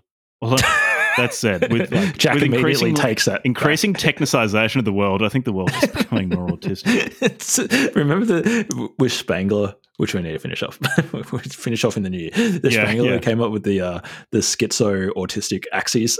it's like axes, the world is yeah. becoming both more autistic and more schizo. The bigger the internet gets, Yeah, and definitely. the wilder the recommendation algorithms get. Like I got a recommendation because I, I watched a, an Elon Musk t- getting into an argument with Alex Jones and Andrew Tate the other day. I'm now getting I'm now getting Andrew Tate suggestions, but I've also been watching a lot of The Lord of the Rings. So I got this one suggestion from the algorithm saying like, um, uh, The Lord of the Rings if Gollum was Andrew Tate. and then the it's like a mashup of Andrew Gollum. Tate is such a goober. I felt so let down by him because I'd heard so much about how he's this extremely controversial figure, just dropping inflammatory uh, things left, right, and center. He'll just say the craziest shit, and then I listen to him. He's such a goober. I got like if if this is what He's people not- are getting in a moral panic over, He's a bit of a douchebag.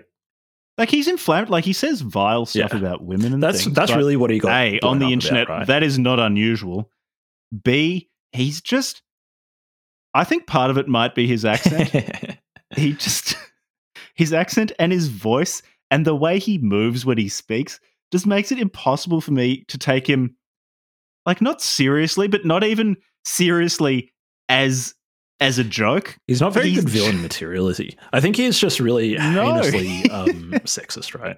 He's just really sexist. So yeah yeah but i was i was expecting more from what i'd heard of him then he's just villain. like this dude this dude with a weird accent and a kind of jelly bean face saying rude things about women i expected way more from him but he was Hmm. such a letdown anyway with, we'll probably do an andrew tate episode eventually but i was i felt I so we should do an Andrew disappointed Tate episode. He, he's alex jones lives up to the Alex hype Jones much is more way cooler than Andrew Tate. Alex Jones is much more fun to listen to because it it it feels like that is what acute psychosis feels like. Just listening to Alex Jones for long enough, just the intensely free associative reasoning.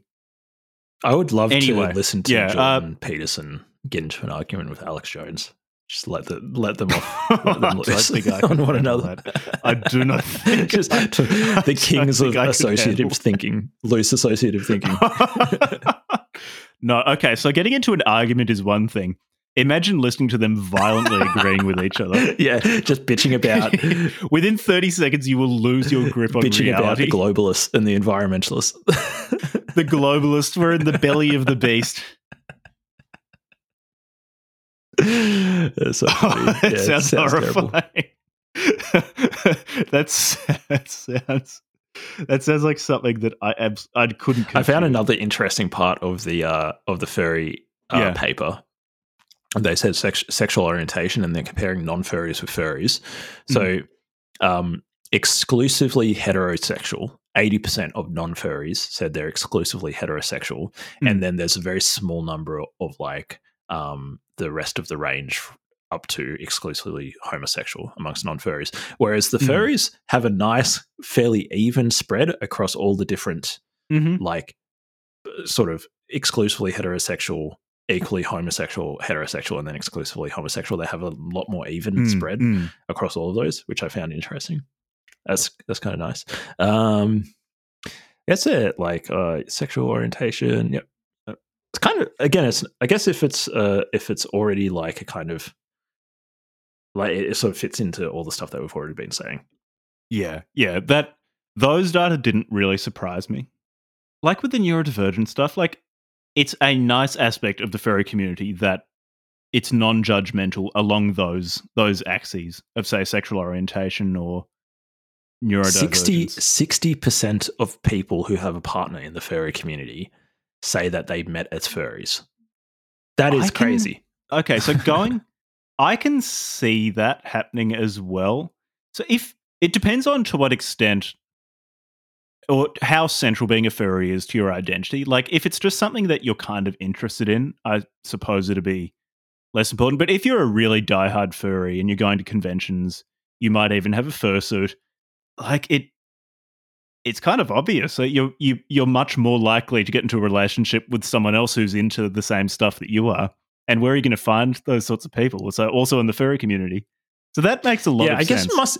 I guess what I'm getting out of this is that it's actually being a furry is actually potentially quite a significant part of somebody's life. It's not just like a minor yeah, interest. and there's definitely a spectrum. yeah, There's definitely a spectrum because there are some people who are they're just into drawings of anthropomorphic animals and it doesn't go much beyond that. But there do seem to be quite a few people who who really get into this community. And yeah, nat- I guess naturally they're going to interact with other people who are really into the community. And that's probably where a lot of the generativity comes from. Uh, one more thing about porn. They've got a little frequency of porn use Mm. here. And one question they have is uh, what percentage of the furry art that you view as pornographic? And men said 50%. 50% of male respondents just said, Mhm. yeah, Yeah. like half. Half of the art that I consume is porn. Yeah. Which cuz I guess like like it depends on how you want to spin it. So for people who want to who really want to produ- present the furry community as not being about porn could say, look, half the stuff they're consuming is not porn, but it does mean it's actually half of the time you're interacting with art that's furry is pornographic. Because like think about what proportion of basically any other medium you interact with Mm. being porn, and then compare it to fifty percent of people saying, yeah, yeah, like half. I don't know. Like, Or- I guess it'd be interesting to see anime uh, side by side of anime. Anime, yeah, I imagine yeah, that would be yeah. pretty high. It'd be high, 50%. but probably not fifty percent. Just because with anime, there are just there are so many non-pornographic anime series. There's a lot of non-porn content that people can be Yeah. consuming. My guess is it's going to be less than fifty percent. But then again, I, I've I don't watch anime, so I I Mm. don't know much about that. Community. Looks like they have a much higher prevalence of artists as well than ma- maybe like doesn't surprise me at all. Like, mainstream. it's such a creative community. It it doesn't surprise me at all that that there there are a lot of artists, particularly visual artists, given the centrality of art to the furry community. Overall, what I'm getting from like these stats and um, sorry, I was, I was going to make a sensible point before I make a sensible point. They've got a, a section 8.2 attitudes towards bronies. what do you think of do think of bronies? um, furry. Uh, let me see. So it seems as though furries are uh, m- have a more atti- a more positive attitude towards bronies than the mainstream. is essentially what we're picking up. Uh, But I was interested in that because it really could go either way. Because on one hand, sh- yeah, I'm sure furries are much more understanding of Yeah. of bronies. In the both, so they're not the same, but there's a lot of overlap between being into anthropomorphic cartoon animals and being into like talking cartoon ponies. There's a lot of overlap, but in that overlap, oftentimes fandoms, when they're interested in things where there's a lot of overlap, get really, really they they really tribalize and don't like the other fandom that's too similar to them. So it's interesting to see that it's gone much more in the oh wait a direction. second. No, there's of- another. There is no. There's another section here that says. Um, most relevant, however, was the fact that furries also rated bronies significantly more negative than they did the average non-furry, suggesting that their negative attitudes were Oh, really? specific to the brony fandom and not just anyone who is not furry. Oh, I think I might have been reading it the other way around. Sorry, before it was saying like bronies. Ah, Uh, let me see. Well, the average. Uh, the data shows that while bronies felt positively about um, bronies, furries, furries had mixed feelings. Yeah, so bronies essentially, bronies are not so hard on furries, but furries are kind of hard on bronies. mm, mm, mm. I do often find there are these hierarchies in sort of in how totalizing a fandom is. In that, I found that okay, so fur uh, many furries and many otherkin don't seem to quite trust each other, but it it did strike me reading through otherkin stuff, reading through furry stuff, that probably more otherkin look down on furries than furries look down on otherkin. Because in some way, like identifying as an animal is more totalizing than identifying with a fursona, which you know, could be a wolf or a fox or a dog or a big cat, dragon, etc. And then I guess with furries, it's a more totalizing community than oh well, bronies just like one type of animal and one particular so, uh, depiction of depiction of them of it of animals. Yeah, that's that. The gatekeeping aspect is quite funny. There was a, I think it was the vore page on WikiFur. I got real gatekeeping energy from because they were gatekeeping what qualifies as vore porn and what doesn't. uh, I thought, listen, mate, this is not a hill I would die on. I'm not going to gatekeep what is and what isn't furry for. Okay, so I, I, just adding to that point about like the reasons why they might be. So, uh, uh discriminating against bronies. Uh, section 8.3 stigma justification. Quote, whilst there are many furries who hold positive opinions of bronies, it raises the question of why so many furries feel negatively, or at least ambivalently, towards bronies. We asked participants if they had a negative attitude towards bronies to indicate why they felt that way. These were responses were coded, blah, blah, blah. Um, and here's some of the reasons why. So 17% of furries said that bronies are obnoxious, excessive, or attempt to force their culture on others. 15% said that bronies are just not the same as furries. 13% that they just have a general dislike for them.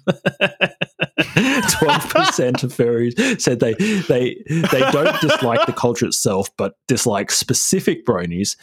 Another 12% said it's unimaginative, a fad, shallow, or one dimensional. And another 12% said it's silly, dumb, or immature. That's really fun. It just it that could almost be like metal fans talking about hardcore yeah, yeah, yeah. or the other way around. It's always it's always these communities where it's like they they like things that are quite similar but not exactly the same, and that just engenders so much completely irrational distrust. That's so weird. Yeah. So so much of this, this just could be the dynamics between like yeah because as an outsider i would have thought that being a brony is potentially a, a, a proper subset of being a furry uh, um mm. but apparently this is just not the case like there's actually some anta- antagonism and furries don't apparently really like bronies uh yeah that is really that funny. is very funny that is very good what about this part? So I'm looking at so section three is on species choice for the first yep. owner.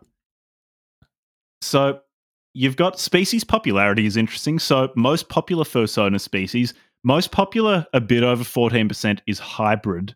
But then very closely following hybrid is wolf. Then you've got a, a bit of it, you've got quite a drop to maybe 11, 12%. Fox, then dog, then big cat, dragon, mm, mm, then yep. mythical. I really like that. Kind of to be expected. I've seen a yeah. lot of wolf. There's something about wolves, and then most really like. popular fursona hybrids. So the most popular is dog slash wolf, and then you've got fox mm. slash wolf. Then a, those are by far the most popular. Then a big drop to dragon slash wolf. So dog wolf, fox wolf. Considering that besides hybrids, the most popular are wolves and foxes. I'd say, yeah. So wolf and fox and dog are by far mm. the most popular yeah. fursona species. But you can see in there. Considering it's like hybrid, mo- a lot of the time it's, oh, well, we'll just put a wolf and a fox together or a wolf and a dog together. So, you know, they've got like most popular wolf fursonas, most popular fox fursonas. Unspecified is basically always the most popular mm. yeah, subgroup. It is interesting getting into mythical fursonas. So I didn't see this coming. So the most mm, common dragon. mythical fursona type is Pokemon. yeah, nice. Probably like 26, 27%. Then Griffin at 14%. And then video game at oh, 10%. Yeah, I wonder which video games, like Fallout New Vegas or Halo yeah, Combat Evolved, just pretending to be a swamp. Be one of the grunts. ah, he's coming! He's coming! Okay, so you've got okay, most popular Pokemon personas. run, run, run, run. So they've they've got the most popular is other at twenty percent, and that represents sixty three percent of all Pokemon. The most common single Pokemon is Lucario. What is Lucario? yeah, Lucario is cool. Like- Here we go. Yeah, that yeah, that looks pretty. It looks like a blue fox with some spikes on it. It, it's Yeah, just a so- cool blue fox.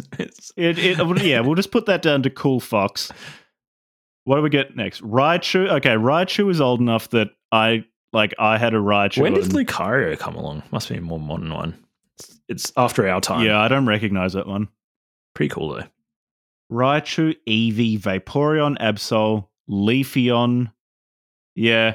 So they, these are all kind of the expected ones. Yeah. Not many Pikachu's. Pikachu's lame. Raichu's way cooler. Most popular marsupial personas, Kangaroo at over 70%. Yeah, Kangaroo is fair. crushing it among marsupial persona. I mean, I guess what else would you be? Like, are you like a possum? I'd be a patty melon. Those things are so funny looking.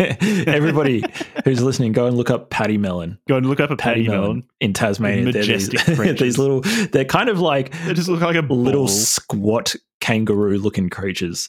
They're re- more closely related to um, wallabies, but they got big fat asses. they should be the um, they should be the uh, on the emblem for Tasmania. Pademelons, oh, little fatties. One very interesting thing. So, section 3.3 reasons for species choice.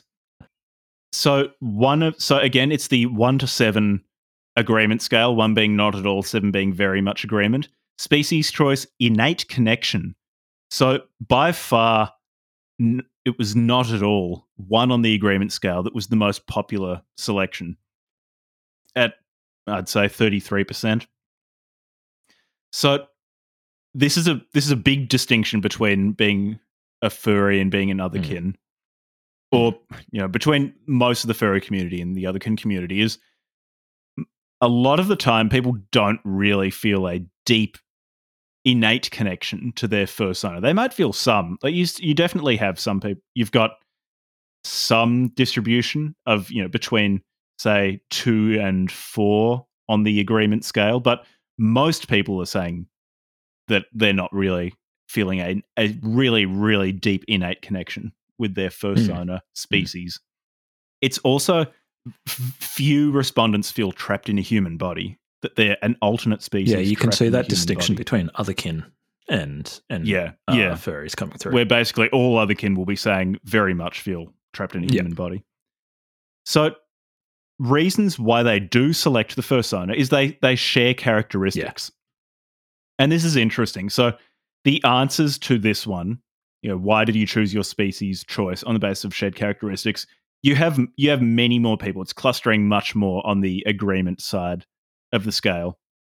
Yeah, that that section was really interesting. There's also an, a section Hmm. a little bit after that where they talk about like what it represents. I'll see if I can find it again, like nine something or something. No, I can't. Um, where they talk about like why, like what does it mean to you? See if we can find this. Um, for your furry, is it allowing you to be like your ideal self or whatever? And yeah, that was one of the one of the strongest responses. Was yeah, it allows me to explore novel personality Mm, traits, but mm. also it allows me to be my ideal self. Yeah. So if you're like introverted, it's an opportunity for you to kind of put on this persona that is much more extroverted or more attractive or charismatic or whatever. Yeah, really interesting. Yeah. Interestingly, though, it also so they asked respondents how similar is your fursona to yourself, and the the results cluster very strongly in the agreement side of things. So the fursona seems to be it's not qualitatively different from the person. It might be an accentuation of some of their characteristics, but it's at least for most of these respondents similar to their their self or their self outside of the first fursona. Yeah, super interesting. I've got a I've got a part here that a couple of parts here that are a little bit further along, which I found really interesting. Um, this section about bullying, which I want to read out a little part of it. Um, it says, "quote Participants were asked about the extent to which they experienced different types of bullying at different points in their lives, even after statistically controlling for the fact that furries are more likely to be non heterosexual or transgender, both of which themselves are associated with a history of bullying. Furries still experienced mm. significantly more bullying than the average person, whether measured as being physically beaten up, teased, or ostracized. Many furries, 48%, reported being bullied from the age of 4 to 10. 61% of furries reported being bullied from the ages of 8 to 11, and 15% report being bullied from the ages of uh, 19 to 24. This suggests not only that furries are more likely than the average person to be bullied, almost twice as likely in the same age group, um, but the majority of furries are bullied at some point in their lives. The difference in bullying were almost always prominent during the ages of 8 to 11, um, which is to be expected, I suppose. yeah, and mm. so I found that that was really interesting. It's like even controlling for being, say, transgendered or whatever, being mm. a hmm. furry is going to make your life harder. At, at least in, yeah. in high school. Yeah, and yeah, yeah, not not surprising. Then, um, then, uh, the the section after that is also really really interesting, which I think you might like to discuss, which is the intra fandom stigma. So the the stigma between different subsets of or different sub communities within furrydom. Um, and so they've got uh, basically an axis here, which is saying like how positive. Which which section? It's page one thirty nine and one forty. Okay. Um, the graph is basically saying, do people have a negative or a positive view towards these different types, different subgroups within the furry community? And obviously, say artists and writers and musicians are very highly regarded, very highly regarded. Mm. Suitors as well, which I, I, assume means people who make mm-hmm. the furry suits. Mm-hmm. Therians and other kin, not quite neutral, a little bit positive, but like essentially neutral. Yeah.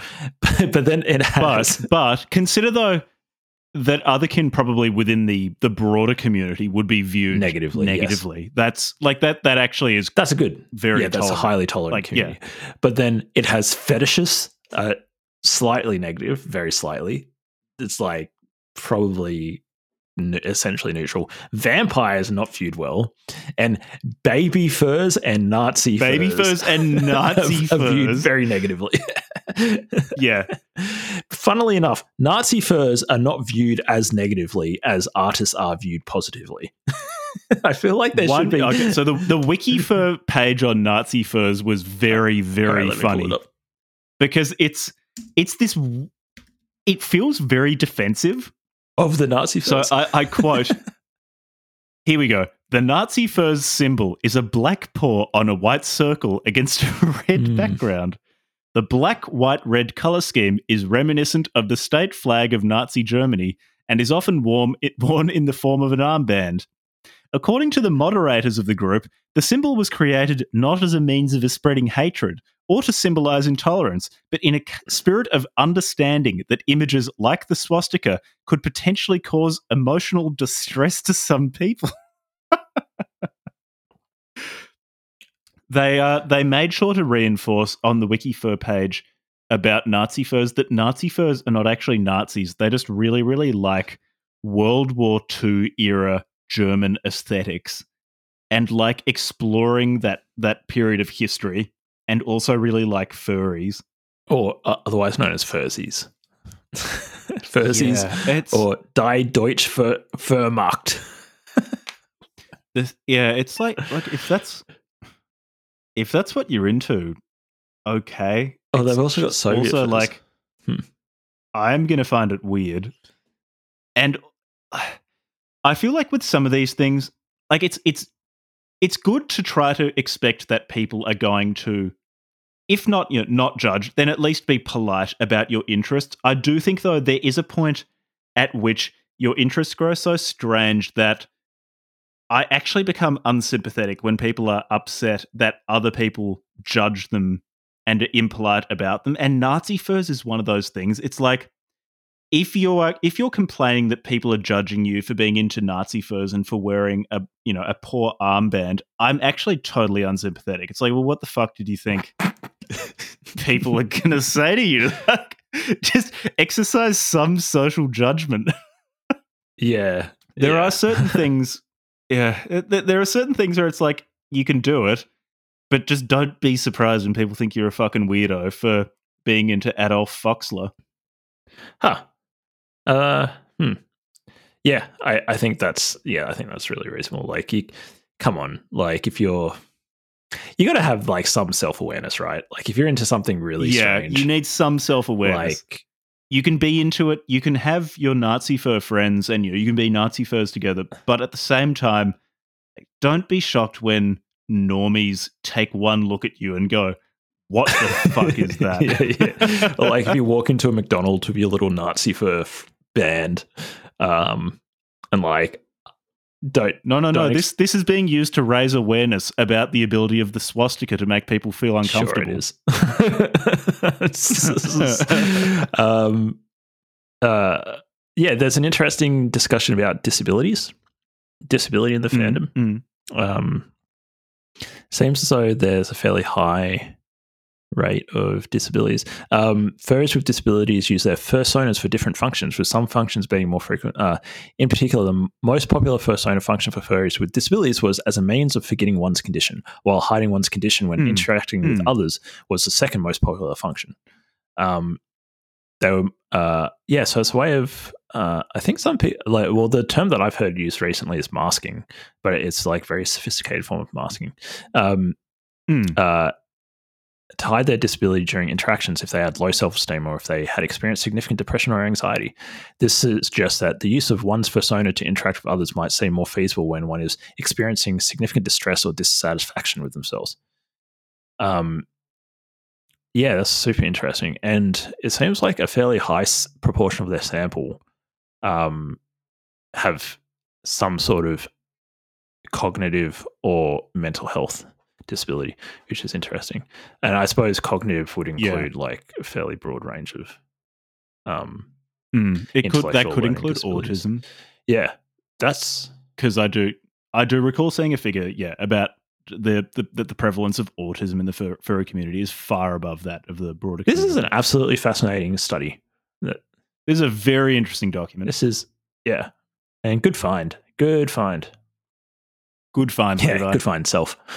that was a that was a general good find to the book club. Well done, book club. They uh, they do talk about post convention depression here, which I find interesting because I saw it. they I've- should be I've talking about this reference- post nut guilt. That's what they should. I've seen this reference in a lot of places, and it does make sense. So, what it is is basically furries will go to a furry convention, feel great, feel accepted, feel like they can be. They're in a place where their niche Mm. interests are are Mm. shared by basically Mm. everyone there, so they can be very very open about it. And then they feel really low when they leave the convention, and that I guess that that makes sense. So I don't have the experience of being into like a subgroup that is well that, that has the dynamics of the furry community where within the community it's it's in, very intense in that like they have their own way of speaking they have their own Mm. cultural touchstones that are commonly understood by other people within the community and where that understanding just goes off a cliff as soon as you leave the furry Mm. community but i can imagine how if you exist in relative isolation with respect to these interests of yours, and then you go to a place where those interests are suddenly shared, and then you leave again back to the the rest of the world, how that could feel really dislocating. yeah, yeah, that's fair enough. But I do find it interesting that it seems it's it's a common enough experience, this post con depression, that a lot of people talk about it, and it has been studied mm. in this this particular So fascinating. I don't know if you call it a paper, but this particular primer on so the sociology of furries. I've never been that into anything. That I No. I, I don't believe I'm a part of like like even it's funny funnily enough, you know, like say with Bitcoin, which as Mm. long time listeners know, I uh, I haven't really been talking that much about Bitcoin in the last like little while. Um yeah, that's uh, true. You feeling okay? Look, things have been hard recently, Jack. Yeah. um, like I really like it, but I'm not so into it. Like I haven't been to a Bitcoin conference yet. I don't know.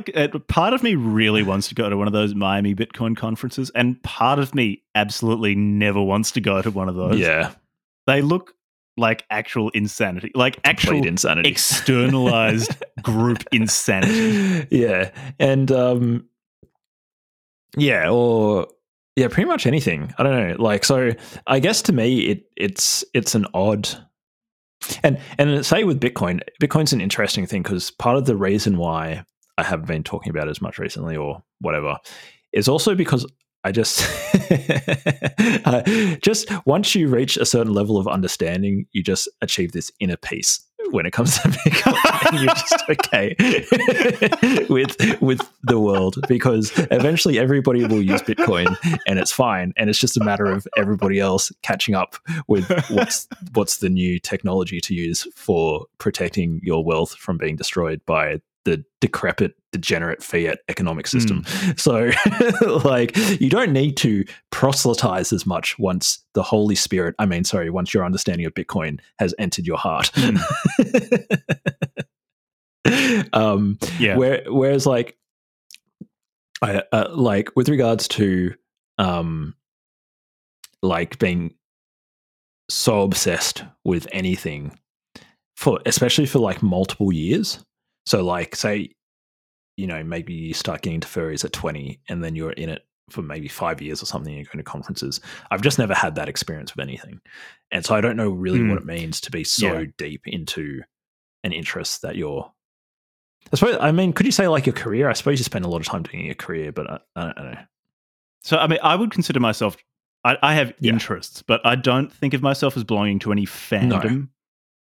And so, at, you know, how would you define a fandom? It seems to be a community based around uh, appreciation of some sort of thing. So, in the case of furries, the central point seems to be an appreciation of artwork depicting anthropomorphic Hmm. animals. And then from that, you get just just from a enough people interacting around this central point or these these few central points, you get a culture arising within the fandom. And that does seem that's a specific sort of thing as compared to people who just like who are, who are interested in something but it don't engage with some sort of emergent in some ways exclusive culture that arises around it. So i guess I maybe with anime there seem to be like there are people who like anime but aren't part of a fandom because the fandom there's some sort of exclusive aspect of being part of the fandom it's not sufficient to simply like anime you need to adopt some aspects of that culture to uh, i guess really be part of it and so those fandom i've never been interested in anything which has those fandom Being dynamics. a fan, fandom, deep fandom. Yeah. Hmm. I haven't either. I don't know. Maybe we need to be more obsessive about things, Jack. Yeah, I, I feel like there there are just other things in my life that need. even when I got really into psychedelics, say, so I, I go through periods of just Mm. getting really into things, and then I'll just move on to my Yeah. next thing. Like, um, like with psychedelics, you know, one of my friends suggested that I go to Entheogenesis australis, which is a conference. That's horrible.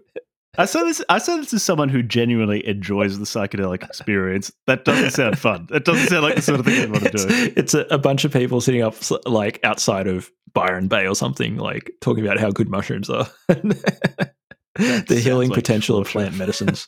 they really need that uh, that showering rule at those sorts of conferences too.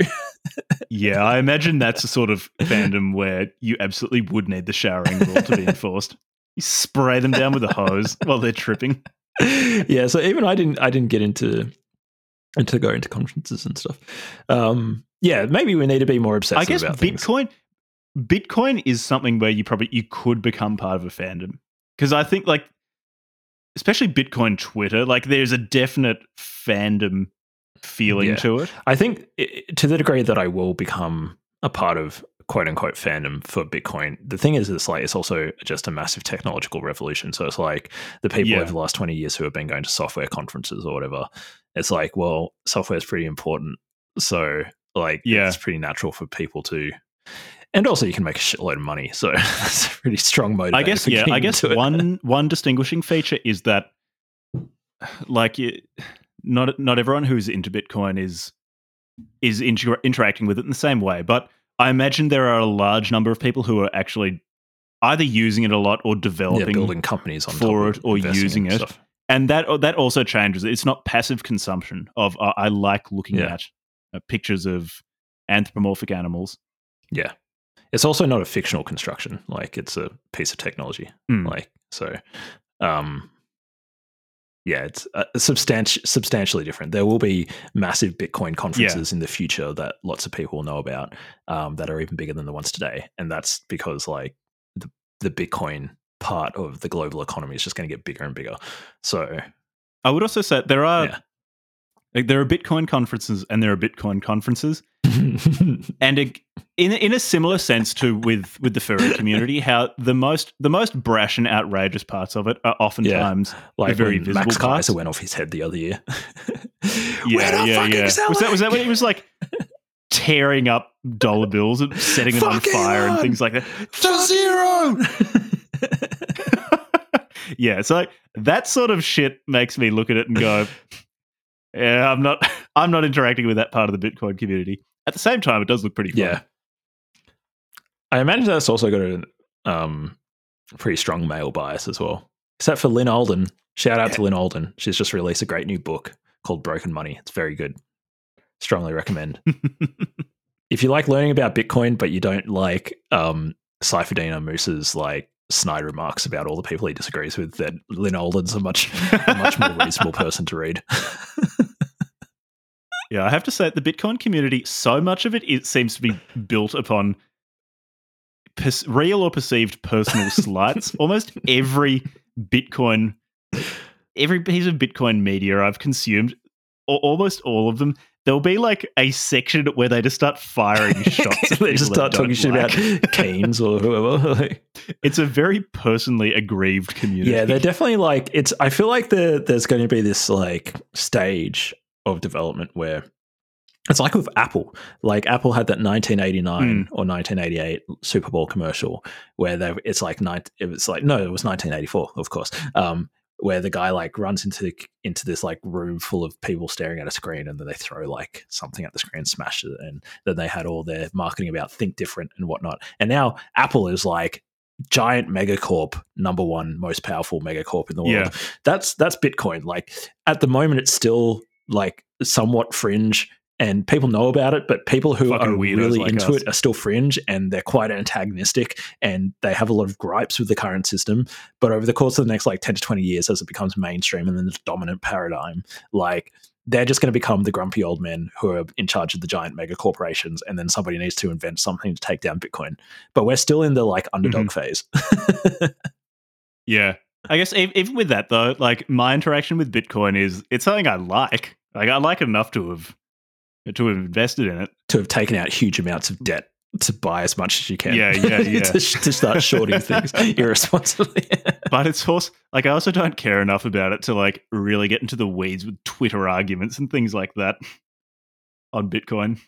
yeah, fair enough. so I just don't want to have It's to a worry totally reasonable thing. anyway, what else? What else with furries do you want to talk about? Like, there's the thing with the furry fandom is we could keep talking basically indefinitely. It goes so deep. What about this? Sec- section twelve is about gender.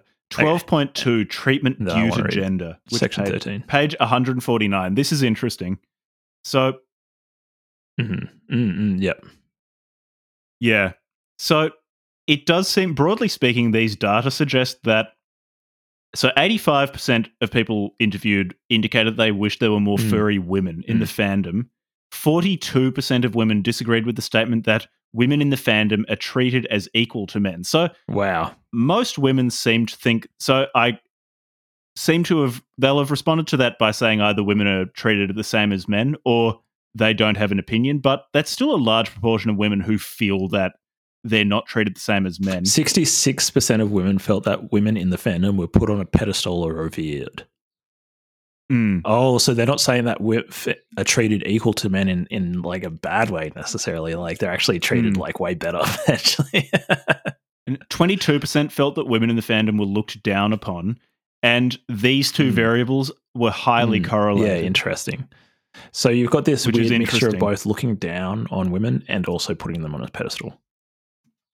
That's strange. Yeah, which which is not uncommon Whoa. among among young men. Six which but bear in mind most most most of the community are young men.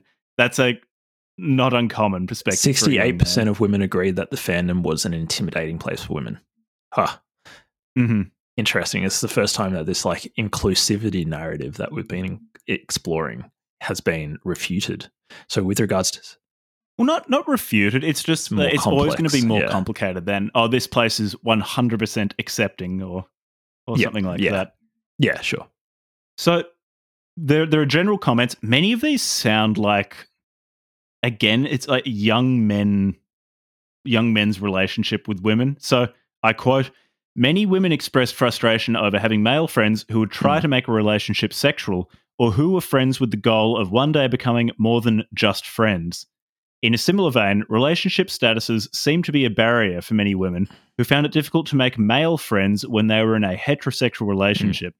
And so I just don't think that's that's not No. unique to the furry community. It, so many of these things, I think, so there there will be modifications by virtue of the fact that it is a Mm, fandom. It's a mm. group of people who are intensely interested in an, a niche thing. But I'd say the backbone of these particular relationship dynamics are mostly explained by the fact that much of the fandom uh, is young and Mm, is mm. male.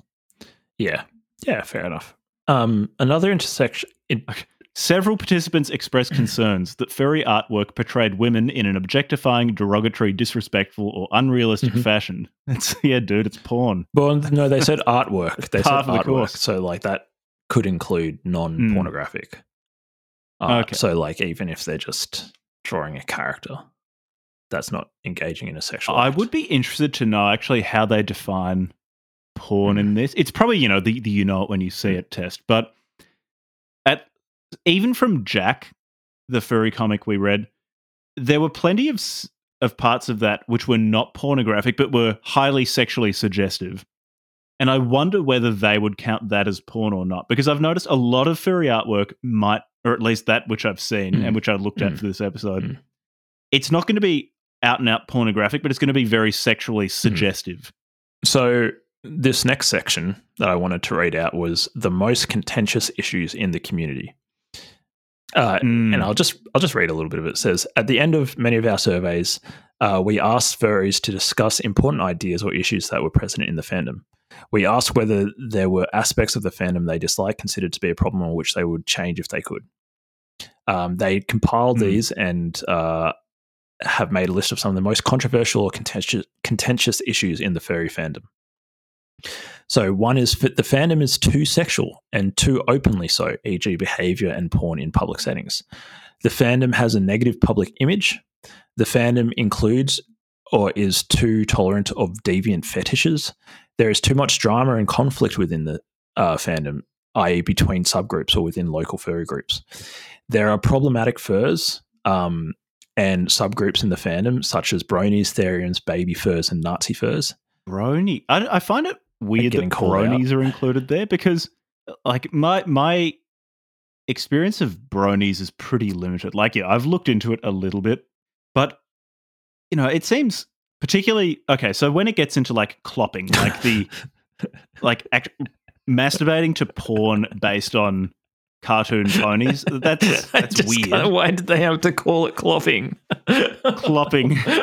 But the thing is, I wouldn't put that on nearly the same level as like baby furs or Nazi furs. yeah. Anyway, and it's like Therians. I guess with bronies and Therians, I expect they're considered more problematic within the furry community because they're they're different, but they're similar enough that you know those those differences are going to really Mm. irk people. Mm. Mm. Very interesting. Another one down here is um, Anyway, bigotry, discrimination, intolerance, and bullying in the fandom, and a recognition that bullying does occur in the fandom, despite the fact that it may Hmm. not be f- might not be physical bullying. Significant social bullying occurs, such as rumors and ostracism. Another Hmm. interesting one is despite the fandom's purported openness and acceptance, physical disability still receives significant negative attention. And issues such as spirituality and religion are looked down upon or discouraged by the fandom. That's because there's too many fucking There's new some- atheists. They they ruin everything. oh, yeah. As an as an No, I- atheist, I, just I find new anticipate there's so, I so anticipate obnoxious. there's a big a big crossover between people who identify as redditors and people and and people who who have And who are people who are read new the God delusion. Yeah, and think they're fucking galaxy brain because they can pull out a oh I don't like Jesus opinion. I wonder how easy it is to pin down our opinions on what we actually like. Well, I mean, I'm not trying to disguise my opinion at all. It's like- open about it. With myself, for example, being an atheist, but also finding the atheist movement online really obnoxious.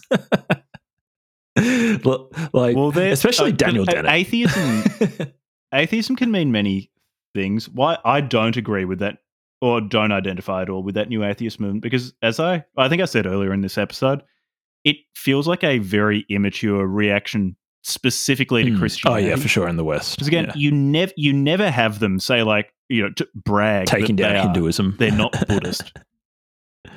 In fact, oftentimes they seem to almost fetishize Buddhism and and they almost try to make Buddhism into this like strange Frankenstein's monster of of modern mm-hmm. liberalism.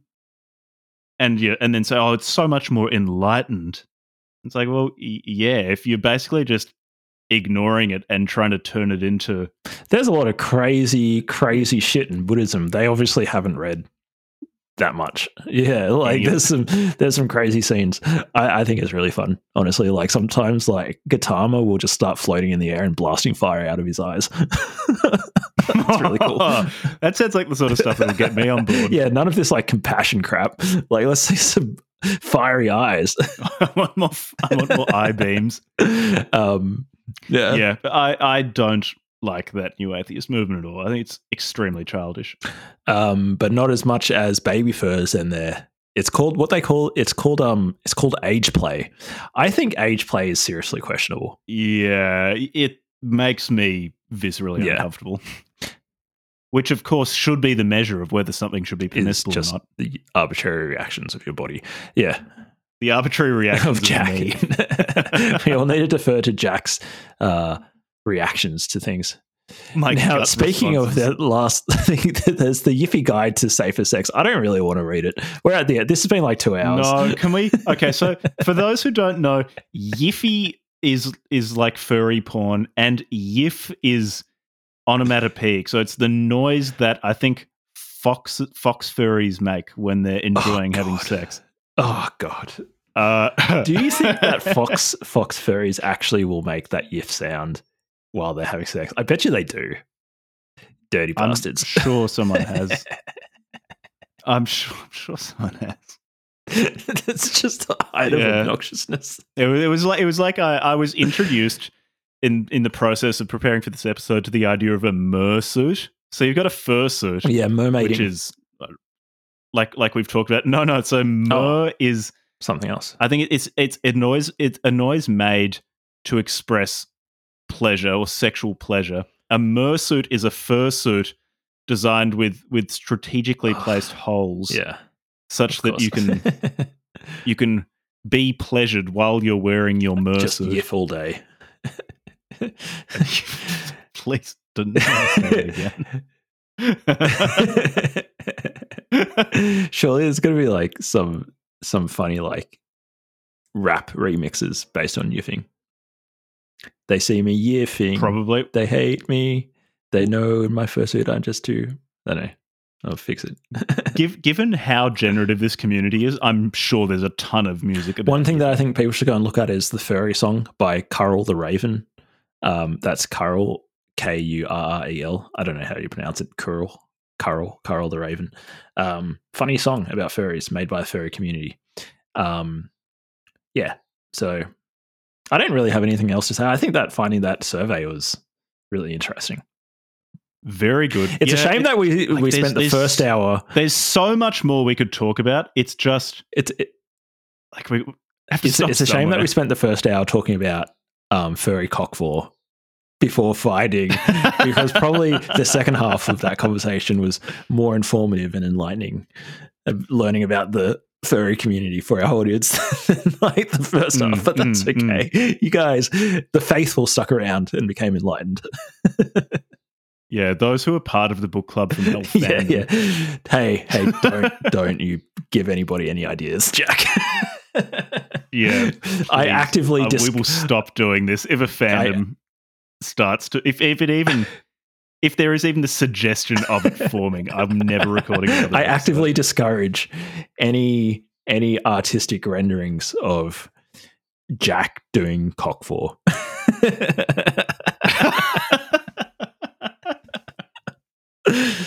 uh, so funny. What else have we got to say? Shout out to Rowan.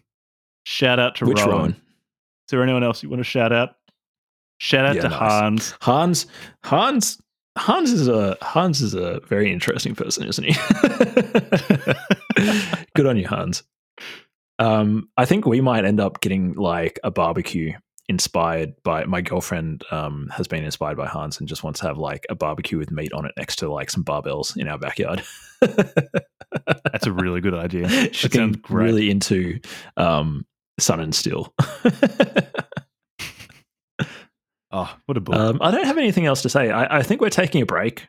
yeah, we'll take a break around around Christmas and New Year's, so that we there won't be an an upload next week, Yeah, and then and then we'll be back with probably Temple OS. Yeah, we've got to assess, make a plan for the next year. Um, yeah, Temple OS, we've got to finish off Spengler Volume 1. Um, Mm-hmm. There's been a few other ones thrown out there in the world, uh, in the on the Discord and stuff, suggestions coming through. So, yeah, and we want to start having people on the show, so guests on the show. So next year we'll. It's, it's never any guarantee that it will happen, but I I am yeah, reach asking out. And if you have any particular, like, other online content creators who may or may not have OnlyFans uh, that you'd like us yeah, to talk to, we'll shoot scenes with them. um, please give us a suggestion. We've got a couple of suggestions that we're fielding and like reached out to some other people, but um, Yeah. yeah, obviously more suggestions the better. And I guess Yeah, if you could show up to their houses and violently demand that they And- come on the show, then that and the really, basic really idea is help like, us. are they investigating something interesting? I don't know, like if there's some, I don't know, somebody who's obsessed with Buddhist theology who's making videos about it. Maybe we should talk to them, or if they're Mhm. funny. So if they're like a comedian or something, yeah, um, yeah. yeah, we're gonna have modern philosopher Joe Rogan on. Oh, he'd be lucky to get on our show. We have high standards here at the Book Club from Hell. Yeah. Like he'll have to take that up with our agent. I'm our agent. All right. Uh, I don't have any more to, No, more to thanks for say. listening. Thanks for listening. oh, Merry Christmas. Buy my book. Buy Yeah, Tower buy for. Christmas. Merry Christmas, Happy Buy my book. Um, anything else you might be celebrating? Fucking have a great time. Ce- Celebrate it with a celebrate it copy of of Tower. Tower and help your fam- friends and family also celebrate it with copies of Tower by Jack BC.